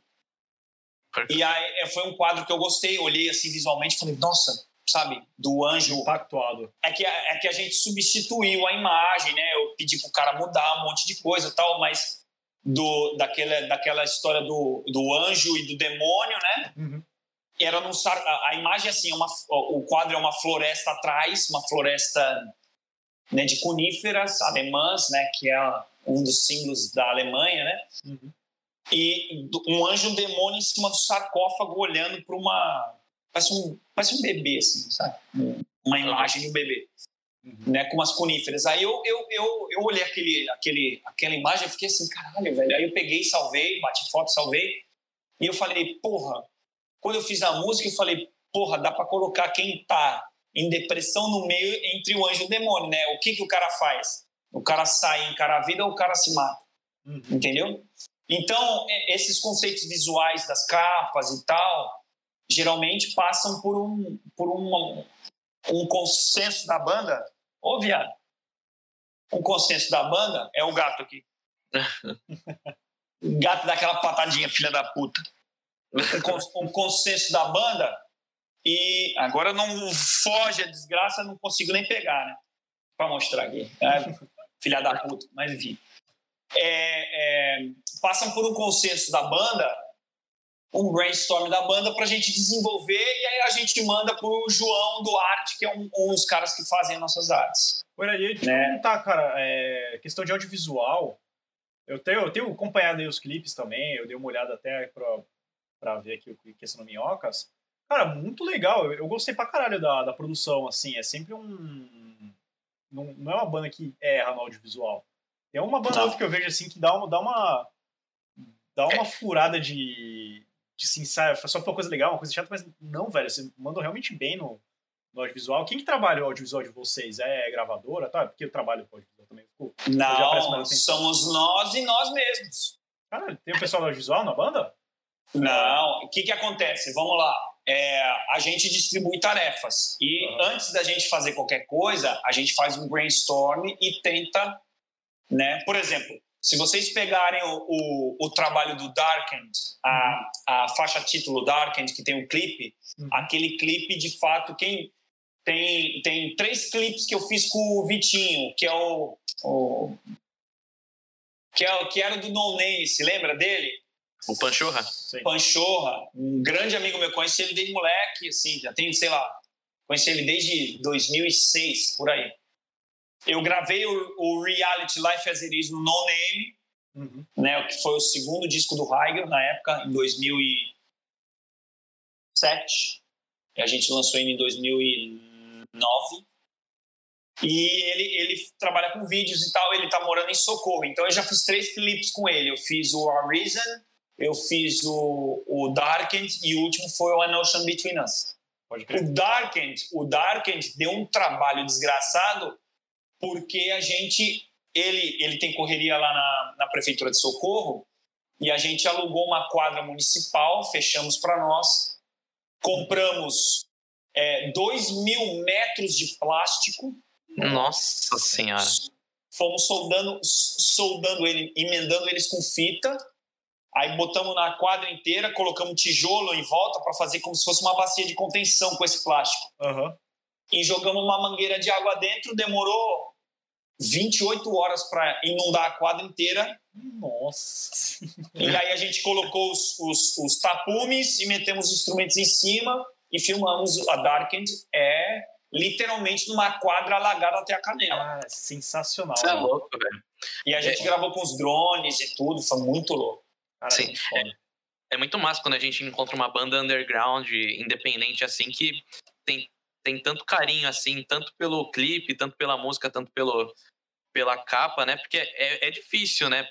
Principalmente sendo independente assim, fazer tudo isso. Tu tem que gastar uma grana ferrada. Sim. É um investimento que é alto. Eu até, até eu trabalho com audiovisual, eu sei com, mais ou menos quanto é que vai. Então vai, tipo, o bagulho é louco.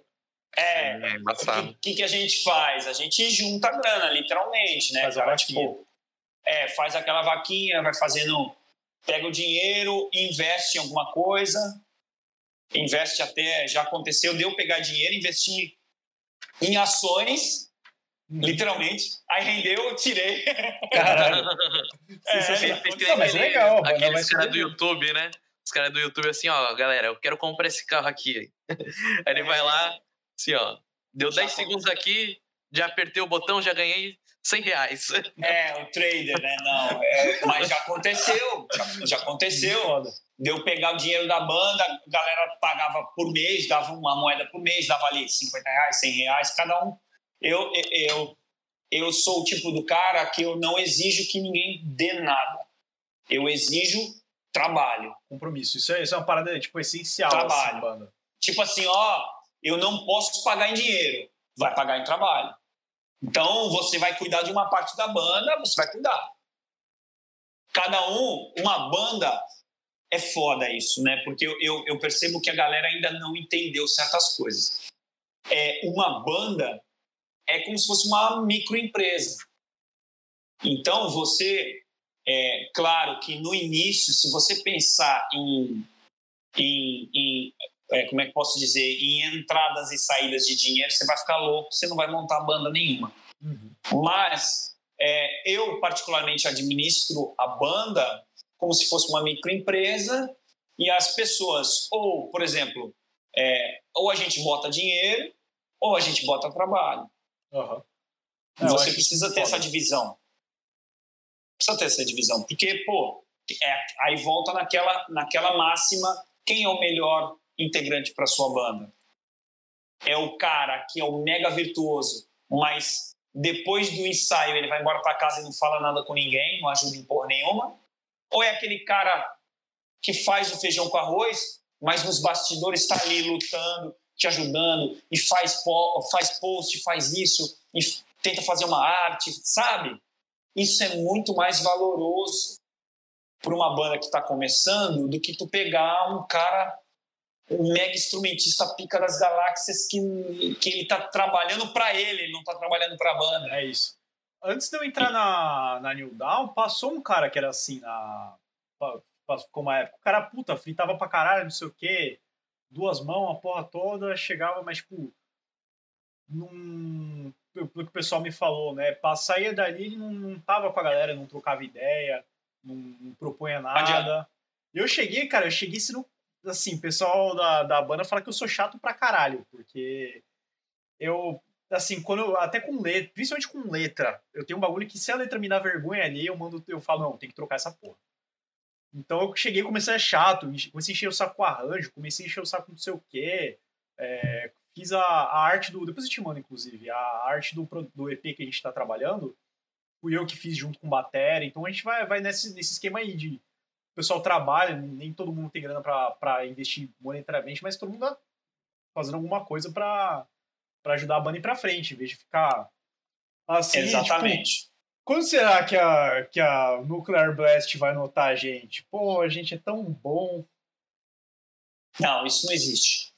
É assim, tem, ó, tem uns caras, eu conhe- eu conheço vários que acham assim. Do, da, Não, é, esse cara, esse cara tá fumando crack de framboesa vencido. Que Tá é, comendo a- rocambole de calabresa, tá ligado? É, exato, ele ainda não caiu na, na realidade que, como ele, tem o mundo inteiro. Tem o mundo fucking inteiro. Então, você não pode fazer um trabalho desse naipe pensando que a Nuclear Blast, a Century Media, ou... Vai olhar e ou- falar: Puta, esse ou- maluco aqui que mora em São Vicente, aqui, ó, a banda dele é muito louca. Nem fudendo, cara. Adianta, não adianta, entendeu? Você tem, você tem uma, uma certa lógica no mercado. Então, enfim, o que, que você tem que fazer para uma banda funcionar é você ter, to- ter todos os integrantes, não importa como, remando para o mesmo lado. Isso é muito difícil. É a parte mais difícil da coisa. Por exemplo, antes do Thiago, eu tinha o Márcio Garcia, né, que é hold do Corsos, era do Capadócia, é hold do Armor Down, né? Ele trabalha Ah, com isso e tal. É, marav- é um cara maravilhoso, eu adoro ele. Sabe como é que foi o teste dele para a banda? Foi ir para um rolê com a gente. Lógico, Cara, eu sou bagulho- vaca véia. O bagulho Eu sou mais vaca não, véia. convencional, não convencional é foda. Eu adoro esse tipo de coisa. É, eu sou vaca véia. Por quê? Porque eu já tinha certeza absoluta que as músicas ele conseguia tocar. Uhum. Tecnicamente falando, não tem o que falar. É, o cara vai fazer música. Agora, e a convivência? Sim. Sabe é quem principal. foi o teste assim? Foi o teste do Kiko Loureiro no Megadeth. Sério? Ué, só pegar aí a página cara. do Kiko Loureiro, ele falou visto. isso. Ele falou que o Mustaine chegou assim, ó, vamos pra uma churrascada, sei lá pra onde foi, pra um restaurante. Vamos. Aí ele, pô, não vamos ensaiar? Ele falou, o Mustaine falou, eu já sei que você sabe tocar as músicas. Mas é verdade, né? Não tem. Acabou! É, que- Ponto final. isso, isso, isso, assim, acho que é, é realmente, parando pra pensar, o mais fácil é tu tocar. O foda é todo mundo se aguentar, né? É por isso que eu falei do Dream Team, que nunca funciona. O que funciona é você ter quatro, cinco caras que podem não ser maravilhosos, mas eles, eles se gostam, é, tem uma sinergia boa. Ó, exemplo clássico: Ramones, meu filho. O Ramones não tocava porra nenhuma.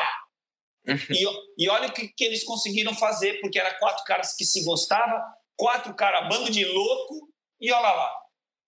Então, rola essa para. uma, uma conexão dos caras, assim, principalmente pra, pra rolar artístico tem que rolar pessoal, então.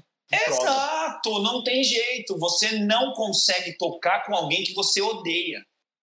Não é existe isso. A, a- a química, ó, exemplo clássico: Holland Grape no Halloween. Uhum. Quando eles começaram a se odiar, que foi no final do, do Better Than Raw, Uhum. e eles começaram para entrar no Dark Ride. Você sabe como foi gravado o Dark Ride? Cada um num estúdio diferente. Caralho. Ele é, aí teve, tem músicas que o Michael Waker gravou tudo, tem músicas que o Roland Greco gravou tudo e eles não se conversaram. Cara, tinha um bagulho que era assim, foi o final do Pantera, foi assim, não foi? O Anselmo tava num estúdio. Inclusive, o Anselmo é um grande, é um grande filho da puta, viemos e convenhamos, mas, enfim. Ah, ele tava no, no estúdio lá, acho que no Texas, porque ele já tava enfiado com o Down, já tava enfiado com a galera, e os irmãos é, Daryl estavam lá, estavam em outro junto com o Rex e estavam gravando, eu não lembro aonde. Mas rolou essa fita, essa parada aí, né? Tipo, os dois já estavam se odiando. Não. Entendeu? Então é, o, é a típica banda que tem que cumprir contrato. Tudo bem. Eu, particularmente, Wanderson, acho o Dark Ride foda. Poderoso aquele disco do Halloween. Mas ele é um disco que não soa tanto quanto o Halloween, entendeu? E- e tu- você sente no disco que tinha uma tensão entre os integrantes e que eles estavam putos e isso acabou refletindo. Reflete Em partes com- é bom? É, bom, mano. é legal. O, eu não lembro se é o Southern Trend ou se é o, o Reinvent the Steel. Eu, acho acho, que é o- que é o Reinventing. É que é o último do, do Pantera antes de acabar. E você vê que, é um, que o Pantera ele começa, tipo, de peso. Começa aqui, acaba aqui, virou quase um, um death, o bagulho ficou muito pesado. Eu imagino que tenha sido tanto pela evolução do tempo, mas a parada dos caras meio que se odiarem, porque o. É assim, eu sou fãzaço do Dimebag. Inclusive, o pessoal, me, o pessoal tira onda, fica me cancelando porque eu gosto de Pantera. Ah, bagulho, ba- banda de, de nazi do cara. Eu falo, "Não, mano, calma aí, tá ligado? Mas eu gosto muito de, de- do Dimebag, assim, especificamente como figura e como guitarrista. Eu tava vendo que ele tinha até carta que ele trocava com a. Acho que com a mina dele, ou pra algum amigo, assim. Ele falava, cara, primeiro que não dá pra suportar o Phil Anselmo com essas ideias dele, com as coisas que ele fala, porque já rolavam umas tretas assim. é, tanto que a Five Minutes Alone é por causa disso. Não, negativo. Não Five é? Minutes Alone. Não. Five Minutes Alone ele fez porque ele teve uma crise de overdose e ele ficou cinco minutos morto. E os caras reviveram ele no, no, no DEA, né? Que chama naquele. Puf, Sei. puf. Cara, Ele a- ficou, eu sempre ele ficou cinco minutos morto por Eu causa de cocaína, overdose. Ele misturava. Então, eu, tô ligado, eu- a letra É só tu ler a letra, cara. eu sempre li a letra dela e eu sempre interpretei desse jeito. Porque Não, ele fala que é- ele quase morreu por causa de uma overdose. Essa parte eu tô ligado, eu só não tinha associado, cara. Pra mim a letra sempre foi isso. E, sei Não. lá, foi a interpretação que eu tive. Raul tá descobrindo o mundo agora. Não, não, é, realmente, essa eu não sabia, vivendo e aprendendo. Five. Minutes Alone é porque ele, ele ficou no hospital cinco minutos morto. É, isso, E aí isso eu vi, isso eu vi. A parte dele Reviveram ele, por isso que Five Minutes Alone. Caralho. Por isso, por isso que o clipe é a luz, indo e voltando. É a vida dele. Que massa. Interessante. Pense artisticamente, sempre. Pô, você curte Semiótica, bastante semiótica histórias assim, né, Wanderson? Você curte conhecer mais das, das bandas assim, tipo... Assim, o que a galera tem que entender é o seguinte, que o artista, ele não tem uma visão cartesiana das coisas. O que, bom, só para expressar, só para explicar, cartesiana é uma visão como se fosse um engenheiro. Dois mais dois são quatro. Né? Uma visão extremamente racional. O artista, ele não tem essa visão cartesiana. Ele tem uma visão abstrata que faz ele sentir as coisas. E é por isso que rola esse tipo de clipe. Ninguém percebe, assim, quem é artista, quem tem essa, um pouquinho disso, percebe. O clipe da Five Minutes Alone tem a ver com isso. Uhum. Por exemplo, é a mesma coisa. Por exemplo, vamos pegar a minha realidade, eu não vou julgar a realidade dos outros. O Aham. Nothing, o Nothing More se passa dentro da cabeça do cara. Por isso que aquela imagem é assim, porque quando a gente sonha, é muito difícil a gente ter uma imagem como eu estou olhando para você, uma imagem cristalina. As, as imagens passam, vão e vêm da nossa cabeça. Então, por isso que a edição foi propositalmente daquela forma, para simbolizar que está passando na cabeça dele. Tanto é que no início, eu, eu, eu que sou um péssimo ator, eu tô, eu tô ali caído, passa a câmera, eu tô no meu quarto e eu vou dormir, eu tô em depressão, né? E aí dá aquele zoom em mim, então, e começa a música. E aí aquela jogo de imagens e tal, e passa tudo na minha cabeça, do depressivo. E no final, olha a porta, tem uma porta que eu passo naquela porta. Aquela porta pode ser o quê? Pode ser um monte de coisa, pode ser eu saindo do quarto ou eu que encontrei a luz, eu morri. Uhum. Porque a letra fala isso. No final, I wake up, eu falo. Mas eu sempre deixo nas minhas letras subjetivo, né? Aham, sempre deixa que, aquele. aquela. Cara, tem um, tinha um meme do Angra antigão que era dicotomia subjetiva. Isso. Era dicotomia. o, o artista, o artista, o artista tem isso. Ele não tem a visão cartesiana, porque se você fizer uma música com um tema absurdamente cartesiano, 2 mais 2 são 4, todo mundo sabe para onde você vai, fica previsível Aí demais, fica chato.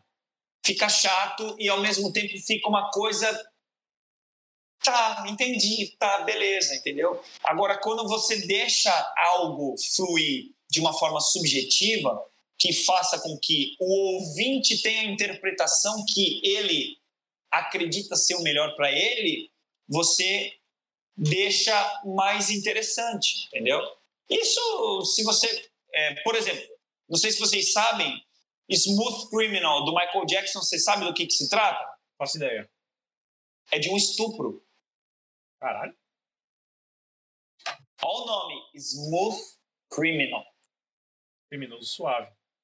Exato, é de um estupro que não foi denunciado e aí tem todo um contexto em cima, mas tu vê, o artista pega um tema e transforma de um jeito para que a coisa fique subjetiva para as pessoas que estão absorvendo aquela informação interpretarem como elas acham.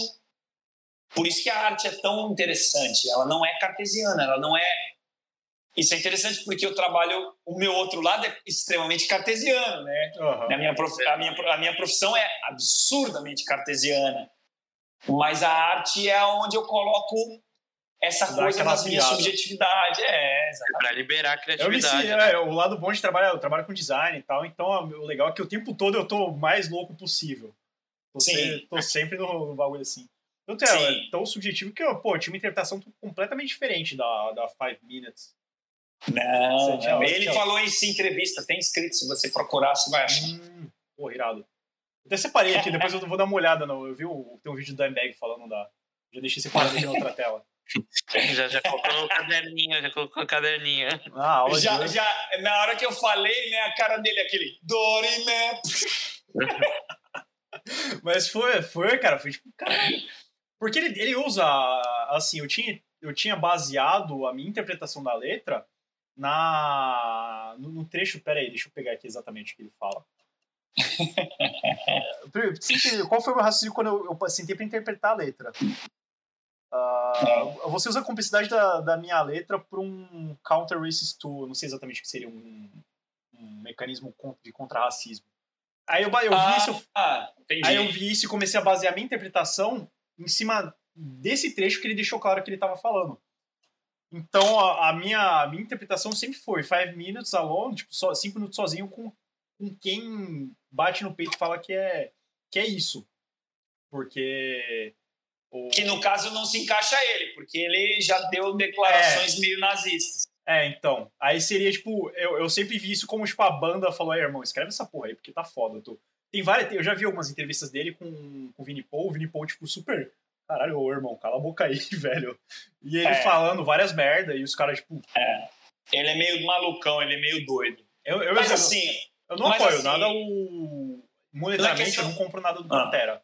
Por causa do Filmcel. Porque eu não, não, não passo pano pra racista de forma alguma, eu acho absurdo, lógico, tem que apanhar até. ó, isso é uma discussão longa, tá? Mas o que eu posso dizer, o que eu acho. Uhum. Vamos supor, vamos pegar esse caso que você falou do Phil Anselmo. Uhum. Ele ser nazista ou não, foda-se.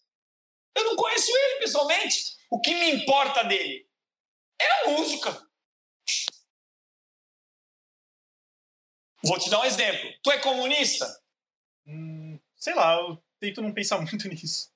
Exato, eu também não paro para pensar. Então, se você não é comunista ou tal, se você fosse pensar dessa forma, você não ia consumir o Creator. Uhum. Você não ia consumir o Rage Against the Machine. Ah, eu, Rage Against eu admito que boa parte da- das minhas ideologias, de coisas que eu acredito, é muito do, do Rage Against e por aí. Mas você entendeu o que eu quis dizer? Uhum. O que pega é o seguinte, por exemplo, eu, eu não sou nada comunista, zero comunista, né? Eu me considero um cara de centro, né? Mas aí vem aqueles idiota falando que metal e rock é de esquerda. Nunca foi. Foi é a símbolo da revolução contra o sistema. O sistema. Se o sistema é comunista, eu sou antissistema. Se o sistema é fascista, eu sou antissistema. O, o roqueiro, o headbanger tal, sempre teve essa veia revolucionária de ser antissistema, independente da vertente que ele tem. Quem fala que, ah, não, não, é o rock é de esquerda é um idiota. É um idiota que não estudou. Mas, enfim, eu não quero entrar nesse viés porque é Aham. polêmico e não interessa, não agrega nada a ninguém. O que eu estou querendo É. dizer é o seguinte: é que, independente, por exemplo, eu não, eu não acredito no que o, o Miley Petrosa do Creator acredita como cidadão. Uhum. Só que eu adoro o porra do Creator. Eu adoro o Creator. Entendeu? Então não significa que, por eu não pensar igual a ele, eu não vou consumir a arte que ele faz que me agrada. Eu acho isso, porra. Porque aí, se você para pra pensar, Hum. agora vamos extrapolar um pouquinho mais. Se você consumir apenas coisas relacionadas ao seu nicho de pensamento, você vai viver numa bolha. Não, com certeza. É, Isso sim, o que eu falo que eu, que eu não compro nada do Pantera é por causa, é, especificamente por isso. Eu gosto muito do Ambag, gosto muito do Vini Paul, acompanho pra caralho, acompanhava, entre aspas, né, porque em 2004 o cara morreu. Mas o tanto Pantera quanto o Damage Play, mas eu prefiro tipo uma opção minha assim de falar, porra, não concordo, é o meu jeito de falar, não concordo com o cara, não concordo com o cara falar white power no, no bagulho, Sim, é não, não dando Ninguém concorda. cara. Ninguém concorda. Mas a minha, a- agora eu vou te deixar em xeque. Ah. Como é que você deixa de comprar algo do Pantera se você não sabe para quem vai o dinheiro? Truco. Truco, é, checkmate. Você não sabe se vai para a filha dos caras, porque o direito autoral fica entre a banda, ninguém abre isso. Às vezes pode ser que quem compôs a porra toda foi o Vini Paul e o Daime, e a maior parte vai para os dois e uma pequenina parte vai para o fio. E aí tu tá deixando de consumir algo que você gosta, acreditando que o dinheiro vai para o fio, só que a maioria não vai para o fio. E aí? E aí eu, porra, tô indo com. Além de que a maioria das camisas brasileiras, assim, se você É for comprar, é pirata. tipo de forma pirata, né? Quem fez foi, tipo, um cara que Exato. Esse tá no meio do. no meio de um lugar sujo, sabe? Fazendo uma camisa assim que de repente nem, nem Esse sabe quem é banda. Não é a melhor forma de se protestar. Não é. Não é. Não é ponto. Porque justamente isso, a gente, nós meros mortais, eu e vocês, nós, meros mortais, não sabemos como é que é dividido o royalty. Então, ah, eu não vou porque eu não concordo com o fio. Beleza. Aí tá dividido tipo 10% pro fio, o resto pros dois. E pro Rex. E aí? A gente não sabe. É uma conclusão que você tomou querendo fazer um ato de protesto que você acredita, só que você não sabe o meandro, então não adianta nada. Uhum. E é por isso que às vezes eu fico questionando a galera né, que quer protestar e tal, a forma. A forma. Por exemplo, agora vamos, vamos desviar o assunto total, mas vocês vão entender o que eu estou querendo dizer. Por exemplo, eu tenho muitas amigas feministas e tal e tal, e eu sempre instruo elas do que eu acredito seja o melhor, de uma forma é, adulta, de uma forma ponderada, de uma forma racional. Tira a paixão de, da frente. Porque aí, por exemplo, quando começa a tratar, por exemplo, um assunto aborto, para mim, quando uma, uma, uma feminista fala assim, ah, você não tem útero, você não tem um lugar de fala, você não tem que falar nada. Para mim, essa essa pessoa já começou uma discussão perdendo. Por quê? Tudo bem, eu não tenho útero, então eu não tenho que falar de aborto, beleza. Só que a causa dela, ela gostaria que fosse legalizado o aborto, certo? Sim. Beleza. Quem ela tem que convencer para legalizar o, aborto, por exemplo? Os deputados, certo? Que aprovam as leis, fazem as leis certo? E a maioria dos deputados são quem? É alguém que tem útero? Acho que é, então. Ah, e, e, é, é um lance meio louco, né? Porque. Exatamente. Quem aprova as leis, 80% são homens. Ponto final. Então, enquanto ficar esse discurso de exclusão do homem por um assunto feminino, que é um assunto que majoritariamente envolve mais a mulher do que o homem, o homem está envolvido indiretamente de uma, de uma certa forma, mas enquanto não envolver todo mundo, nunca vai passar. Porque quem aprova é homem. Então, enquanto elas começarem a gritar, porque, ah, porque você, porque não sei o que, porque você não tem útero. Tá bom, não tem útero, mas tu continua gritando na internet sem ter uma causa montada. Não adianta. Você entendeu? É a mesma coisa, é o mesmo tipo, tipo de protesto. Você protesta de uma forma que não vai te trazer resultado nenhum. Eu, particularmente, se sou a favor ou contra o aborto, eu sou a favor. Eu sou a favor. Eu acho que a mulher tem que ter a liberdade. Eu, particularmente, cada um acredita no que for. Por mim, tinha exemplo, caixa eletrônico pai... de aborto. Não tem é, nada a ver com isso.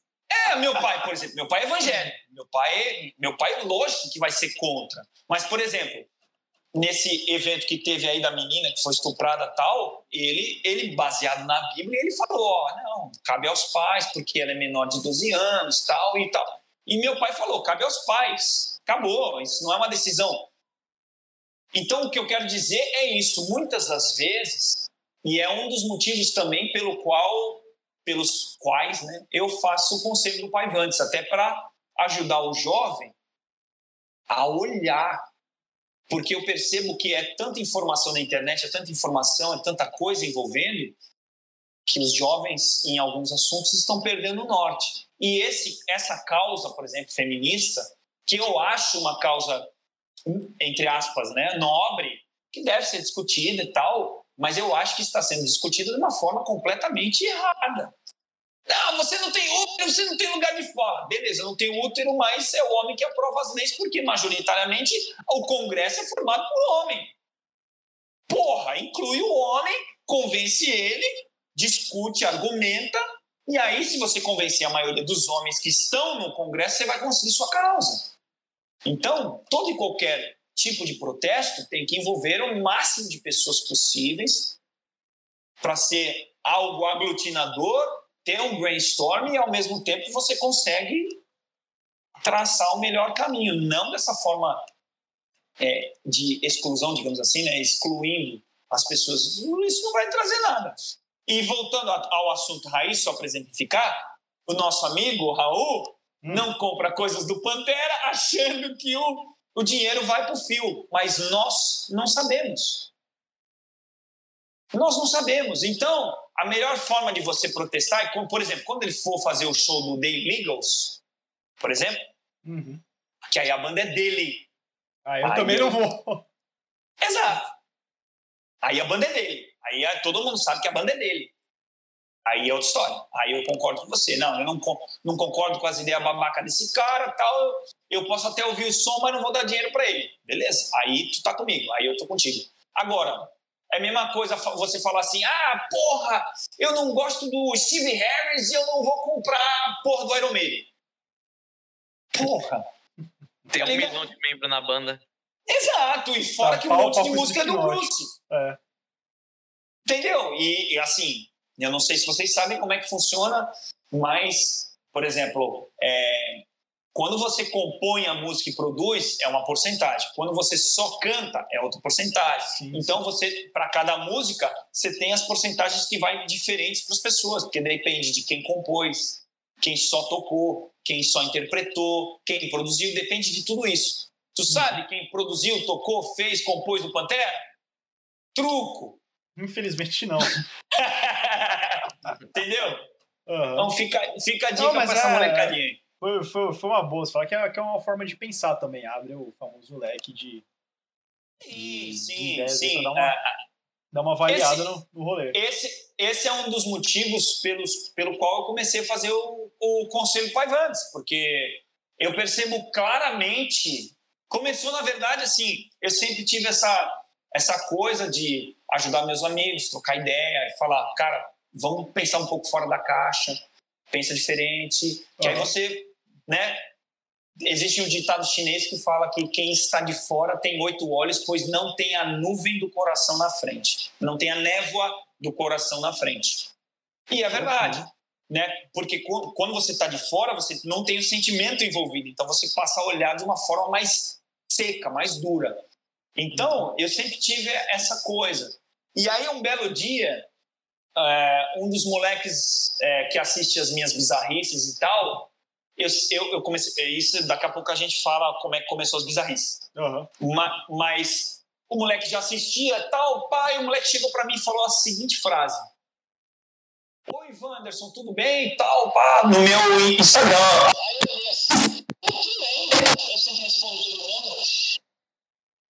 E aí ele falou assim, pô, você pode me ajudar, cara? Aí eu já fiquei, né, gelado, né? Eu, eu ajudar nem conheço, né? Ele falou, não, a situação é a seguinte, cara, é porque você faz as bizarrices, mas eu vejo que você sempre dá os conselhos e tal, sempre né, ajuda a galera. Pô, eu tô com um problema, eu tenho 17 anos e eu não sei o que, que eu faço em termos de profissão, né? O que, que eu vou ser quando crescer, aquela famosa frase. E, e rola uma puta pressão da minha mãe e tal, e eu tô tendo crise de ansiedade. Uhum. Cara, eu olhei assim e falei, caralho, mano. E aí eu, eu, eu chamei ele, né, no, né, no, no inbox ali, começamos a trocar ideia e tal, dei os conselhos para ele. E aí na outra semana ele falou, porra, muito obrigado tal. Eu pensei bastante, já fui ver, fazer um teste vocacional. Eu dei um direcionamento pro rapaz, né, uhum. pro moleque. Beleza. E aí ele, pô, muito obrigado, me agradeceu e tal. Aí me deu aquela coisa, né? Porra, mano, vou fazer um vídeo sobre isso, porque, porra, será que tem mais moleques como ele que me assistem e, e que eu posso ajudar? Pode crer. E aí eu fiz o vídeo e, porra, bombou o primeiro vídeo assim, a galera mandando inbox, pô, tu tem que fazer mais vídeo sério, mais vídeo assim e tal. Aí eu fiz o segundo, bombou mais ainda e aí foi. Aí eu falei, não, vou fazer. Aí virou youtuber. É, foi, foi, foi, foi, acabou sendo natural, né? Não, tendo que ir pro YouTube. Eu acho legal que ter uma galera com conteúdo que não seja só banheira de Nutella, tá ligado? É engraçado, tipo, umas coisas ridículas, tipo, tirando uma, claro que não banheira de Nutella. Mas uma galera falando uma parada mais certa, assim, eu gosto muito dos canais, tipo, não sei se tu conhece, o Quadro em Branco. Sim. É, é muito bom, tem um de um, de um roteirista, acho que é Felipe alguma coisa, cara. Ele é, ele, é, ele é roteirista, ele é muito bom, porque ele analisa tipo, vários aspectos do roteiro, de várias coisas. Eu Até corri... o Metaforando é muito massa, o cara. Metaforando do caralho. Esse cara é louco, velho. Ele consegue ver os negócios e fica pensando ainda. Aí. Pera aí, rapidão, o áudio bugou. O áudio bugou. Rapidão. Meu Deus. O que tá acontecendo aqui?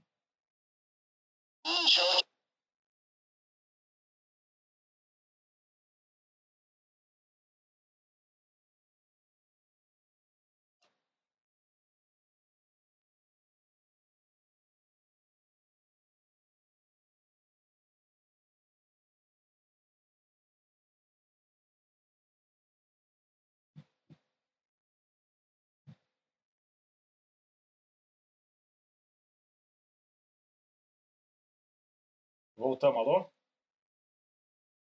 Aí, nossa, cara, deu... começou os dois a dar aquele, aquele bug de sair falando alto. Meu, meu headset quase explodiu aqui. Aí, voltamos. Raul, tem que. Eu tenho que ver o quê? Eu tenho que, eu tenho que ver o quê? Eu acho. Eu preciso ir na igreja tomar um banho de, de sal grosso, tá? Tá embaçado, Ah. Você tá com o computador aí mal assombrado, hein? Tá, cara. Caralho. Eu Você não- tá com a desgraça mal assombrada aí, você tá com encosto. Tá, tá, tá, tá encostado É o- aqui. É o sete pele aí. É Famo- o crampanhão. O tal do pé rapado tá rolando aqui no, É. no bagulho. Eu tive que entrar e sair da chamada do Discord. Eu nem Mas- lembro, cara, do que tava rolando aí de papo. Mas, mas enfim, não, eu lembro, fiquem tranquilos. Eu adoro metaforando. E, por exemplo, canais sérios que eu, que eu vejo sempre, por exemplo, eu adoro o Luiz Felipe Pondé, Ah, irado. Eu gosto, eu gosto muito do Leandro Carnal, tive a oportunidade de conhecer ele pessoalmente. É a trindade aí, né? O Pondé, o Karnal e o Márcio, alguma coisa. O Cortella, Cortella. Cortella e o, o outro lá, é o, eles chamam de os, os mosqueteiros, né? O, é, D'Artagnan, o, os É, caras é, é. Que- mas é, é legal, esses caras, esses caras são foda. Tem É esse. porque tem a Trindade Careca também, né? Careca. e o é Ah, é- diferente. É chatuba de mesquita lá. É, não, então esses É o canais eu assisto, eu assisto, acho que são canais inspiradores, assim.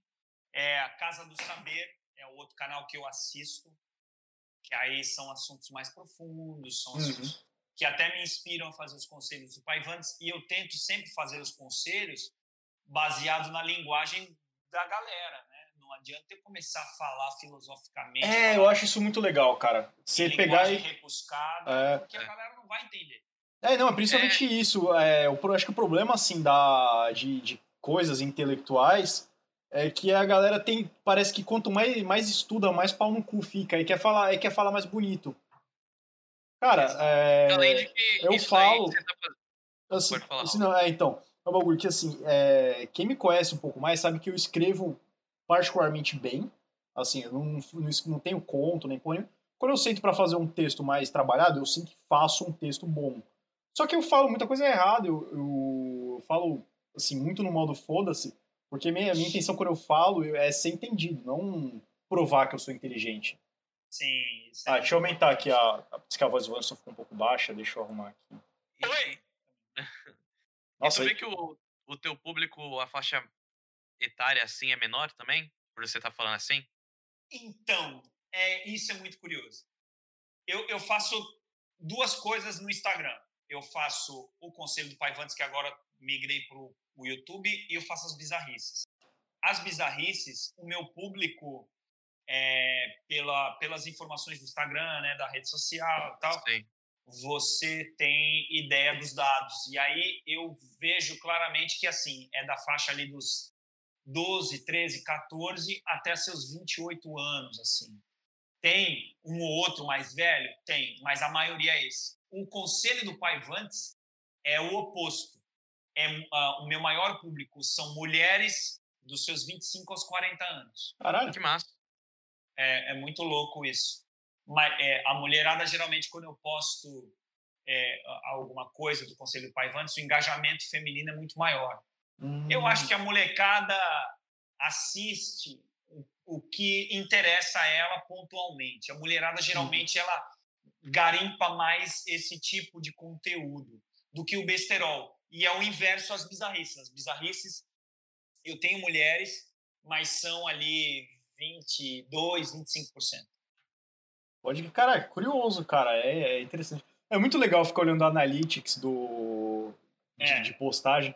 Eu faço isso com, com cliente de trampo, eu fico, às vezes eu fico, tô fazendo nada assim, eu fico dando uma olhada qual que é do, do público dele, eu vou dar, vou dar uma olhada nele, é é sempre bem, É. bem, porque às vezes surpreende, realmente. Eu, É, você fica vendo um bagulho muito louco. eu No- mesmo no- iria chutar que teu público é, tipo, não ia ter nem 20% de mulher, eu acho que era majoritariamente masculino, de 18 a 32, 35, tá, não, não, não ia estar tão errado, mas me surpreendeu que falou que tinha, pô, é, tem um público também legal de mulheres e pessoal um pouco mais velho que isso. É interessante reparar. Sim, quando é aquilo que eu falei, quando eu posto os, os o conselho do Pai Vans e eu olho lá na Analytics lá, você vê que o público feminino faz assim, ó, vup, e depois ah. volta. Tipo, as mulheres não me assistem muito. mas é, a mulherada é, assistem algumas pontuais, mas elas gostam mais dos conselhos do Pai Vans, que eu falo coisas de uma linguagem em uma linguagem mais coloquial, né, mais simples, mas coisas um pouco mais profundas. Eu comecei a fazer isso, como eu falei, para ajudar a galera, e o meu foco é esse, é ajudar de fato é, é, é trazer um certo norte. Eu já fiz conselhos do Paivantes de diversos assuntos, desde profissão até relacionamento, até perguntas, autoajuda, já fiz tudo, mas geralmente o público feminino nesse nicho específico do, do, dos conselhos de assuntos mais profundos, elas são mais mais presentes, mais fortes. A molecada gosta da zoeira, gosta da desgraça, é a molecada, né? Que os caras querem quer ver só, só o mundo pegar fogo. Mas é legal, cara. Eu dou, eu dou risada pra caralho com as bizarrices. Ah, Te falar que é um dos poucos histórias assim, que quando eu vejo que passou de 5, é um dos únicos que eu vejo. Porque eu sei que o bagulho vai ser Normalmente eu vejo status, assim, histórias. O cara passou de 5, eu já, já sei que alguém achando que é, que é blogueiro, mas não tem nem 50 seguidores. Eu vou lá e passo. Mas, Isso, né, porque as bizarrices as bizarrices começaram é, por causa da quarentena. Ah, pode crer. Foi. Porque lá em março, quando o bicho começou a pegar mesmo, é, e aí eu tinha muitos amigos aí não só do, do metal, mas brother mesmo, né, uhum. né, da vida, assim, reclamando, porra, não estamos fazendo nada, e o caralho, não tem o que fazer, não tem rolê, não tem porra nenhuma tal. E aí eu postei uma pergunta assim, porra, se você fosse xingar a mãe de alguém, você faria de que forma? E coloquei lá o statusinho, né? Uhum. E aí a galera começou a lastrar, né? Ah, nossa, velho, começou xingamento assim, eu falei, caralho, e aí, beleza, aí a galera, porra, foi mó divertido, foi legal, não sei o quê, faz de novo. Aí no outra, na outra vez, no outro final de semana, outra sexta-feira, eu coloquei, porra, coloca uma, bizarri, uma, uma bizarrice aí pra gente zoar. E aí eu lembro que no começo, sei lá, teve 30, 40, e, porra, já foi super divertido. E aí a galera, porra, mano, vamos continuar, continua fazendo essa merda que é mó legal. E aí foi, foi, foi por causa da quarentena, por causa do, do, do, né, da, do, a exclusão social, exclusão não, né? como é que posso distanciamento falar? social. O distanciamento social, desculpa, exclusão social. Por causa do distanciamento, não tinha nada para fazer e aí começou... Não, legal, até hoje eu mandei uma história lá do, do, do bagulho, não sei se tu lembra qual foi do, do maluco esquizo da, da banda. Ah, bicho, eu recebo mais 50 de 100 mil. por sexta-feira. Não, Cara, é assim... é aquela do, do maluco que ele falava pra mim que queria ter banda comigo e pra ah, galera ele fingia sim, que. Sim, sim, E falou pra galera que você era um pau no cu, que você era esse. Meu, o cara, assim, é que não deu pra escrever lá que eu não ia mandar mais de três, mas o cara era esquizo num nível assim que ele, tipo, a banda dele foi pro. pro Imagine, aqui em Santos. sei quem é! a banda dele foi pro Imagine. E ele atendeu o telefone, tipo, ele puxou assim. Tocou o telefone, ele tava com os moleques, isso foi um, me contaram depois, eu não tava na hora. Mas ele atendeu, tipo, o que, Raul? Vai se fuder, eu não quero ter banda com você não, seu escroto. Para de me ligar, não sei o que. Tipo, era vivo ligando pra ele. E tipo... tipo tá é que ele devia estar tá com inflamação na veia mostórica. Cara, e o maluco esquizofrênico. Teve um. Assim, eu levei ele. O maluco, é, ele sempre foi meio, tipo, tirado, assim, da galera. Eu levei ele para dar um peão de rolê de praia. Uma coisa mais normal, assim, da história. Ela tava uma rodinha de amigo, acho que o Léo já o Léo deve saber dessa. Ele tava uma rodinha do moleque, do molecada que eu apresentei ele, então, tipo, eu tava meio que responsável pelo que ele falava ali. O cara me interrompe a conversa para fazer assim, ele, tipo, tava paradão assim, ele deu um passo pra frente, botou a mão na boca assim e falou: vocês acordaram já com gosto de buceta na boca? E passaram a mão no queixo, assim. Só que tu se ligou quem que é a cara do moleque.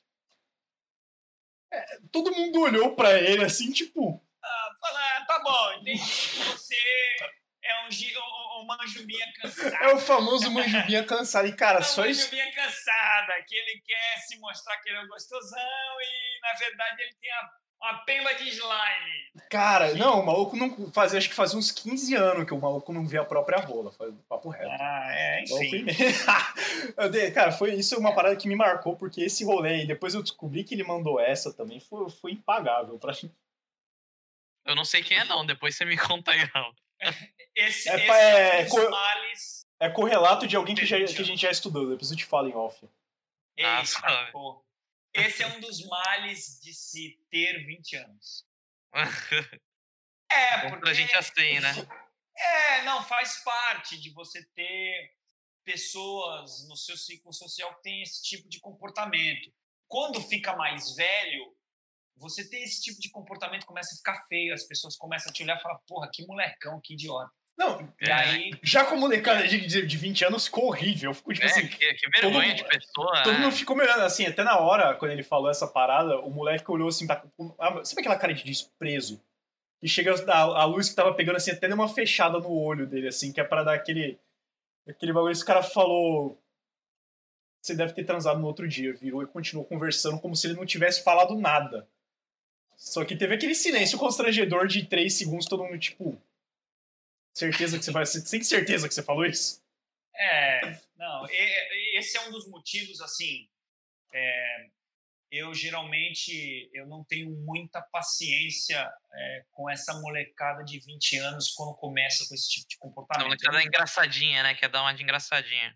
Eu já passei pelo que vocês estão passando, entendeu? Porra, eu tô com 38, vou fazer 39, né? Então, cara, eu já, eu, eu já o tolerância zero, né? Quando o cara começa, que nem é, tem a, a, história, né?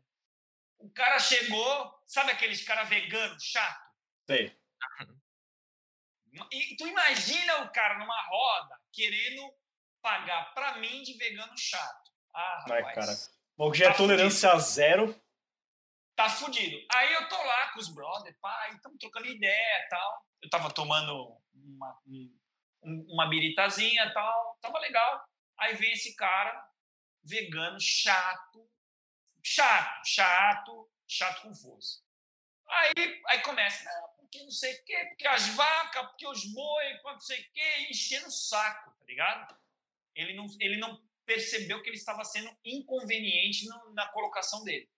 Porque ninguém que estava ali na roda queria saber disso, queria conversar sobre isso, queria tocar nesse assunto, porque todo mundo ali, entre aspas, era carnívoro. Uhum. E, e, o cara querendo impor, de uma certa forma, o que ele pensava.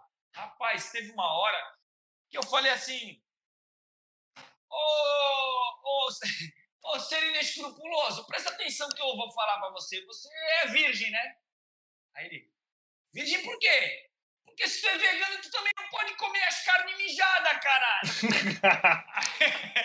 Aí ele, não, porque não sei o que. Eu falei, porra, não fode, rapaz. Vai comer, deixa eu comer minhas carnes mijadas, meu churrasco. Vai comer teus, teus bacon vegano pra lá. Para de encher o saco, porra. Aí, o cara fica botando ficou... pepino na boca, é foda. É, aí ele ficou mó sem graça, a galera, porra, porra, chato pra caralho, isso aqui. Ele ficou mó sem graça e saiu.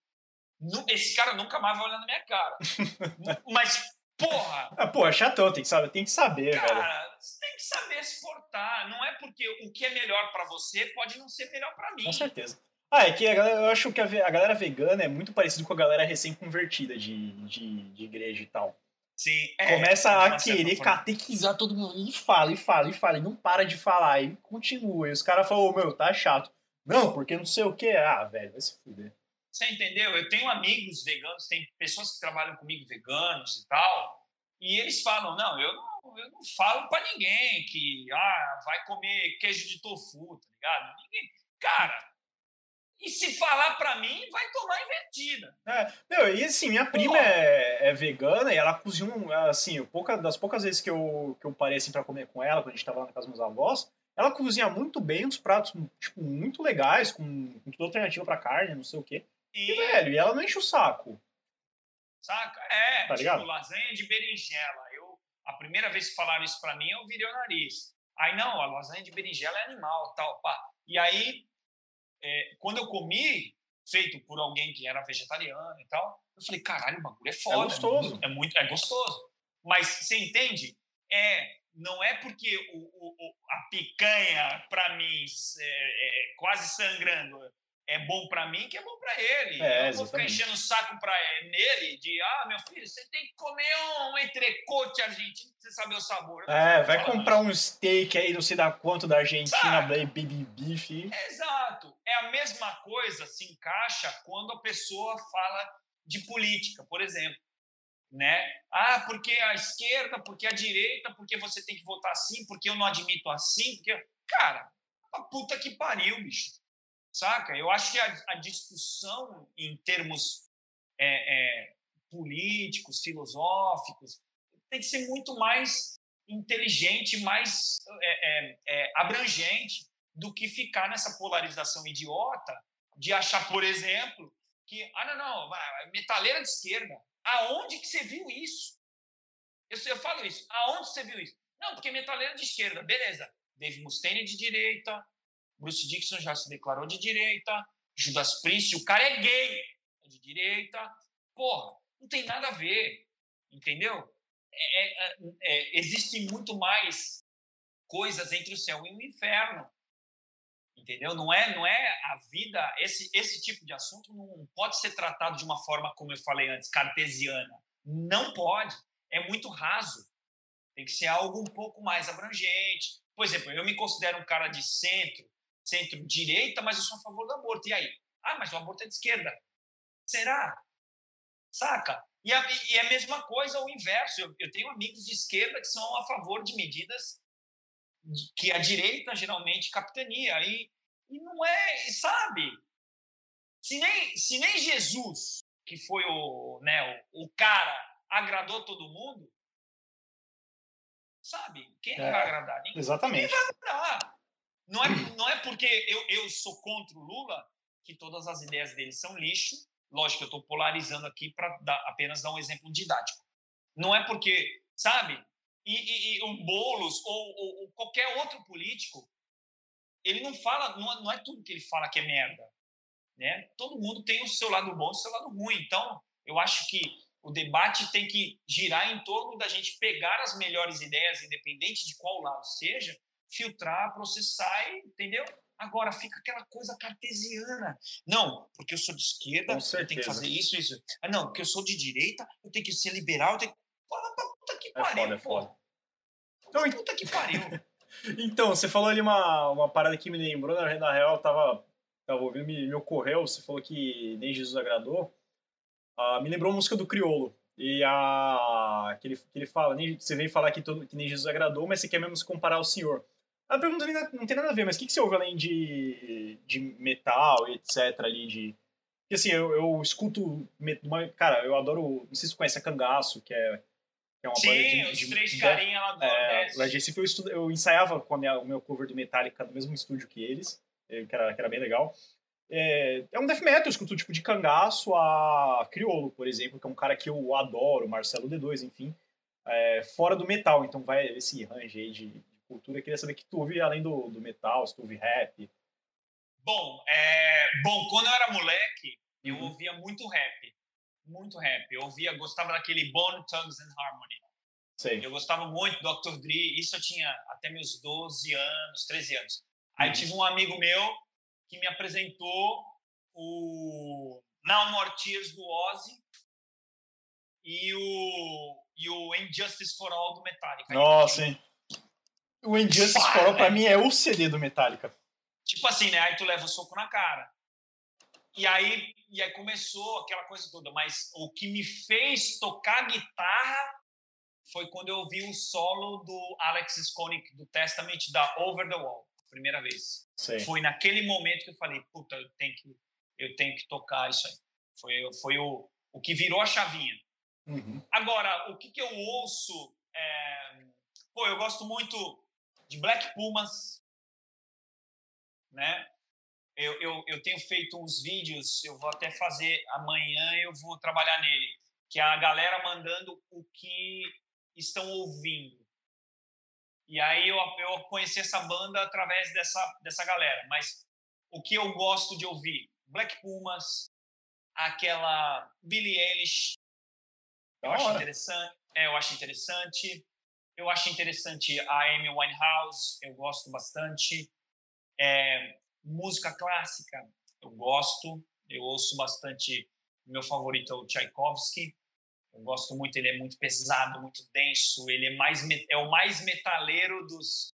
É isso que eu ia falar. Ele, ele e o Beethoven seriam, acho que, os dois metaleiros da, da época. É, é. O Wagner também seria bem metaleiro, porque usa muito dissonante, que o, o, o heavy metal gosta de usar, né? Uhum. Tipo, Black Sabbath do Black Sabbath. Tem, tem, né? Bem dissonante. É foda. É... Cara, eu, eu, eu sou um cara bem metaleiro, assim, bem headbanger. Mas o que eu tenho ouvido fora da caixa é esse soul music, uhum. meio jazz, meio, né, como Black Pumas, como Amy Winehouse, que tem essa pegada do, do, do blues, né, do, do jazz, algumas músicas dela. É, a Billie Eilish, eu, eu, eu gostei pela maturidade artística que aquela menina tem. Porque uhum. ela, como, ela, como cantora, ela é muito médio, é medíocre. É o normal. É, é o normal. É, é que é, é uma sonoridade diferente, assim, dentro é, do pop. Isso. Eu, eu, acredito isso, mais ou menos. Ela é bem dark, né? Ela é bem... Sim. Ela é bem dark e ela tem uma maturidade artística muito interessante. Ela sabe exatamente como ela quer soar. Uhum. E isso me agrada nela, porque ela é muito jovem, tá certo que o irmão dela é um pouco mais velho que. É, o irmão dela é um baita produtor. É, produz ela, dá um direcionamento muito legal. Mas ela, ela tem isso dentro dela, da maturidade artística que poucos artistas têm. É, agora, sinceramente, é, por exemplo, na cena musical brasileira fora do, do rock, assim, nada. Caralho, nada. sério? Nada. Talvez o seu Jorge eu gosto de ouvir, saca? É, eu gosto muito de, de, de choro, uhum. mais aquelas coisas antigas. Mais antigas. Gosto do Vila Lobos, já fui ver concertos dele e tal. Eu gosto desse tipo. Mas o que está hoje na mídia, para mim, não, não desce. Não, então, não cara, desce. um cara que assim, eu, eu curto bem essa pegada mesmo. Tenho até, eu toco violão de sete cordas e tal. E, enfim, eu gosto do de samba, então acabei pegando essa essa até por influência do meu pai, eu curto essa, essa onda de, de choro e tal. E o Criolo é um cara que ele mistura um rap com samba que ficou muito legal e me agrada muito. Inclusive, recomendo, se, dá, se não conhece já o trampo dele, acho que é do último CD pra cá ele tá mais no samba ainda do que ele já era. Mas, cara, sensacional. O cara, é, o cara é muito bom, é um... Não, tem, assim, por exemplo, você pega os caras das antigas, até eu respeito muito Demônios da Garoa, tal, essa, essa galera aí e tal, mas não é algo que eu pego e ponho no meu carro, entendeu? Hum, não, pode crer. É, eu não pego e ah, eu vou ouvir um Demônios da Garoa aqui, o CD, tem que tirar o pó de tão velho, tem que tirar o pó. Não, não, não, não faço isso.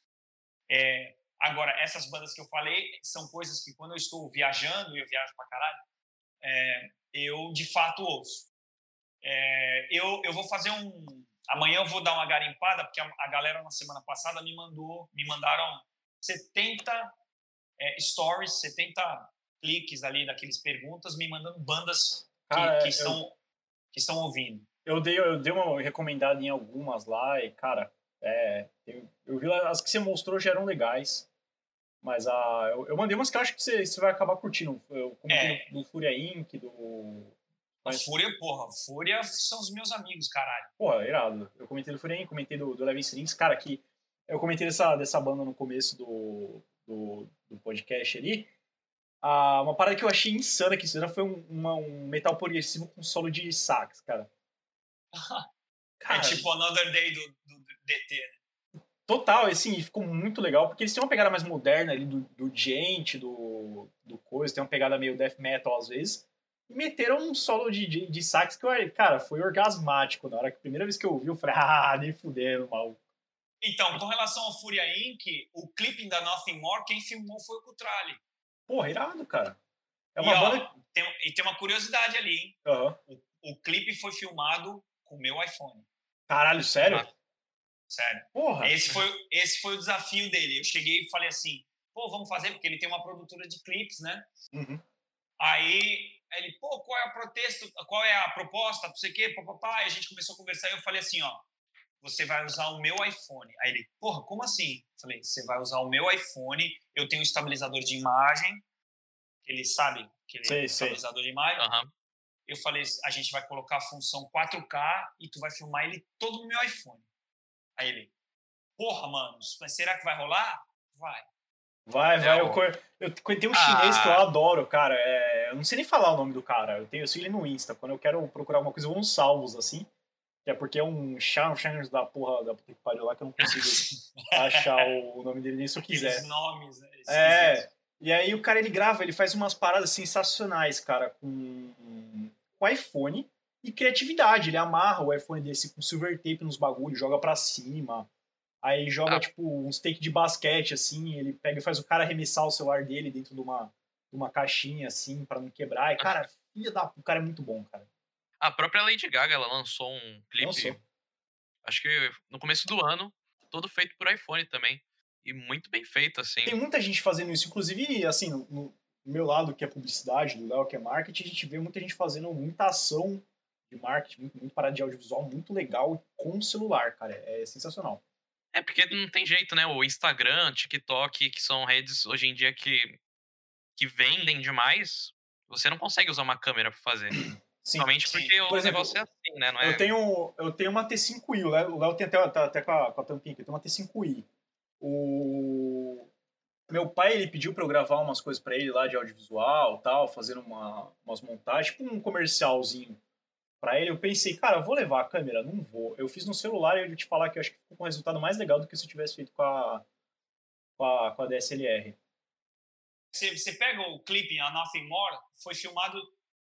Tem três curiosidades. Primeiro, todo foi nesse iPhone que eu estou falando com você, que é o, o 11 Pro Max 512. Esse. Aí a iluminação, aquela iluminação, é esse ring light que eu tô usando na mão do contrário, ele chacoalhando assim, ó. Caralho, irado. E aí a gente, o que, que a gente fez? A gente comprou TNT preto, que é barato, uhum. e forramos o nosso estúdio de ponta a ponta com fita, todo preto. Deixamos tudo preto e filmamos. Foi isso. É, pô, aqui, ó, eu tô usando uma câmera pra, pra, na live. Você tá usando o que, Wanderson? Um celular ou uma câmera? Celular, é esse iPhone. A qualidade é, a qualidade é muito, muito similar, próximo. assim. Agora, se, ó, pra ver pra galera que tá aí ver a diferença, se eu desligar as luzes, vai, vai tipo, ter um negócio anormal de diferença. Só deixar uma luz aqui, ó. Qualidade vai acabar totalmente. Olha. Olha. Desliguei a luz. Do iPhone é até melhor. E eu tô com a frontal, que nem é a top. Né? A câmera frontal é. pra ver a imagem. Se eu virar, e deixar no 4K, se deixar no 4K, fudeu.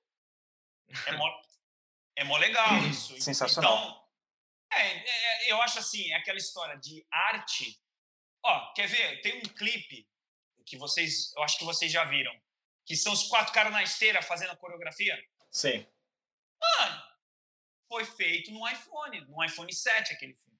O cara colocou num pedestal, deu rec, foi lá, fizeram aquela coreografia. Ele falou, foi eu acho que o, o baixista da banda tal, ele falou que só usou aquele programinha para cortar as bordas do filme, uhum. o início e o fim.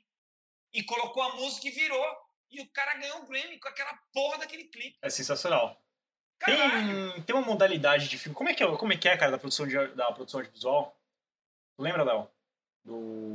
Não sei o que você tá Cara, querendo dizer. Não, tem um nome para isso que é filme, que é clipe contínuo, que é um take só.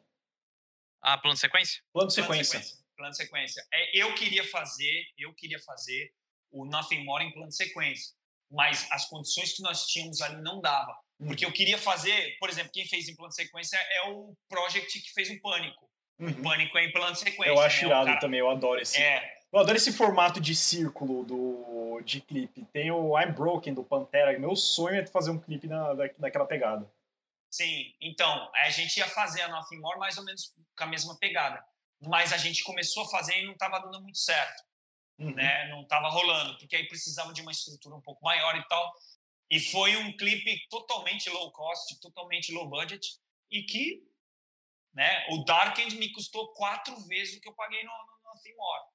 Uhum. Né? Com mega produção, com água, com piscina, com não sei o que, entendeu? Eu Uhum. me afogando. Beleza, mas o lance é o custo-benefício. Às vezes é a mensagem se entre- que se entrega também, né? Eu acho que a mensagem é, foi entregue de forma muito clara e concisa no, no Nothing More, tanto quanto no Darkened, claro, foi muito bom.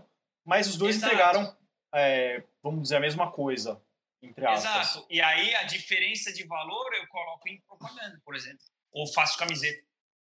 Que Sim. inclusive vai ficar pronta na outra semana e eu vou começar a, ven- a- a botar no site lá para vender aí daquela arte dos demônios e a, a pessoa. Cara, uma parada que eu camisa. tenho curtido ultimamente não é camisa, é bermuda de banda, cara. Eu tenho visto várias, eu tava aqui pra comprar uma do Project. Que aleatório. Aleatório pra caralho, mas se eu fizesse, seria um bagulho que eu ia comprar totalmente, velho. Uma bermuda com, com a logo do- Bermuda! Bermuda. Pensar nisso. Metaleiro, Ah. metaleiro de bermuda, né? É aquela É. música do Massacration. É que não, ele fala pra Never use bermuda, cara. Aí eu já tô indo contra o deus do metal. É, então. É, É, calça Bruno- preta- calça-. Calça preta forever. Bruno, gente que eu- Su- Bruno Sutter, bom abraço pro Bruno. Já tem vídeo nosso aí no- nos YouTube e Instagram da vida, no lançamento do Dark de a gente no manifesto, Porra, a gente isso- tocando, a gente tocando Children of the Grave e ele no vocal, eu e ele. sensacional. Aí sim. É uma legal. Ah, ele é, ele é gente boa pra caralho. Muito foda. é gente boa pra caralho. Vantos, vamos. Estamos batendo duas horas e meia aqui de, de podcast. Já? A galera já tá Duas começando a cansar, duas horas e meia. Foi rápido. Acabou minha água aqui. Já. Acabou, Acabou acabou. minha cachaça já. Foi Nossa. os dois. Porra! Pô, Tá, Wanderson, brigadão, viu? De Valeu, verdade. Zaço Foi aí pela- pela presença. Tamo juntíssimo. Bate-papo aí. Espero que tenha gostado também. Tá mais do ah, que divertido. tá mais que convidado pra vir num, num próximo aí, cara, com certeza. Se tiver. Ah, beleza. tiver Bom, boa. galera, quem tá ouvindo a gente, por favor, dá aquela força. É, tem o canal do Pai Vantes no YouTube. Me siga no Instagram, Pai Vantes, no TikTok, aquele filho da puta fica me censurando. Aquele desgraçado do TikTok. Aí quando ele não me censura, meus vídeos vão dar 30, 40, 50 mil views, né? Aí ele me censura só fica com 6. É padrão. Toda vez é isso. Filha da puta. Mas enfim, é, no TikTok, no Instagram e também da banda Rigel, né? A gente, nosso plano, a gente lançou o single em outubro, né? O Nothing More. E em janeiro temos mais outro single. A gente vai lançar um single a cada três meses durante um ano e meio. Então serão, serão sei lá quantos singles, 10 ou 12 que a gente está programando. E cada single vai ter uma quantidade específica de camisetas, específica de artes. Então, quem comprou, comprou. Quem não comprou, fica como exclusivo. E a gente Legal. vai migrando e vai fazendo tudo isso. Cara, inclusive, Beleza, já pensou em produzir. coisa da Supreme, né? É, tipo isso. Já pensou em produzir shape de skate, cara? Eu vi uma. Eu, tava, eu ia comprar uns bagulho do, do Project esses dias, eu vi os caras vendem shape de skate. Aí tu tá louco, Raul. Tu tá louco. Não, não sei, me ocorreu. Eu sou Porque, tipo, é. formação de pedra. Eu tava na, na outra live com o Léo que eu fiz, ele falou assim, pô, o Surra tá fazendo skatinho de dedo. Eu falei assim, caralho. Caralho. É, pô, aí passou da minha formação de, pré, de prega. É, a gente Porque- fez máscara. A gente fez máscara. Pô, irado. Isso é uma parada que eu, que eu achei muito foda. Assim, que a pandemia trouxe aí, que é uma parada de merch. Muita banda fez. Inclusive, É. quem quiser máscara personalizada, só me chama aí que eu faço. Chama aí, ó. Ali em cima, Léo Rodrigues X aí, ó. É, Vai me encontrar aí, vai... faço no precinho. né? Não precisa aquele pique. É isso aí, beleza, rapaziada. beleza. Obrigadão quem teve na live aí. Obrigado de novo, Wanderson, pelo, pela disposição aí. É sempre um corre acabar ensinando a mexer nas coisas. Tudo, deu tudo certo aí, mas vamos embora. Fechou? Valeu, muito obrigado a todo mundo aí. Valeu, Beijo, rapaziada. Valeu.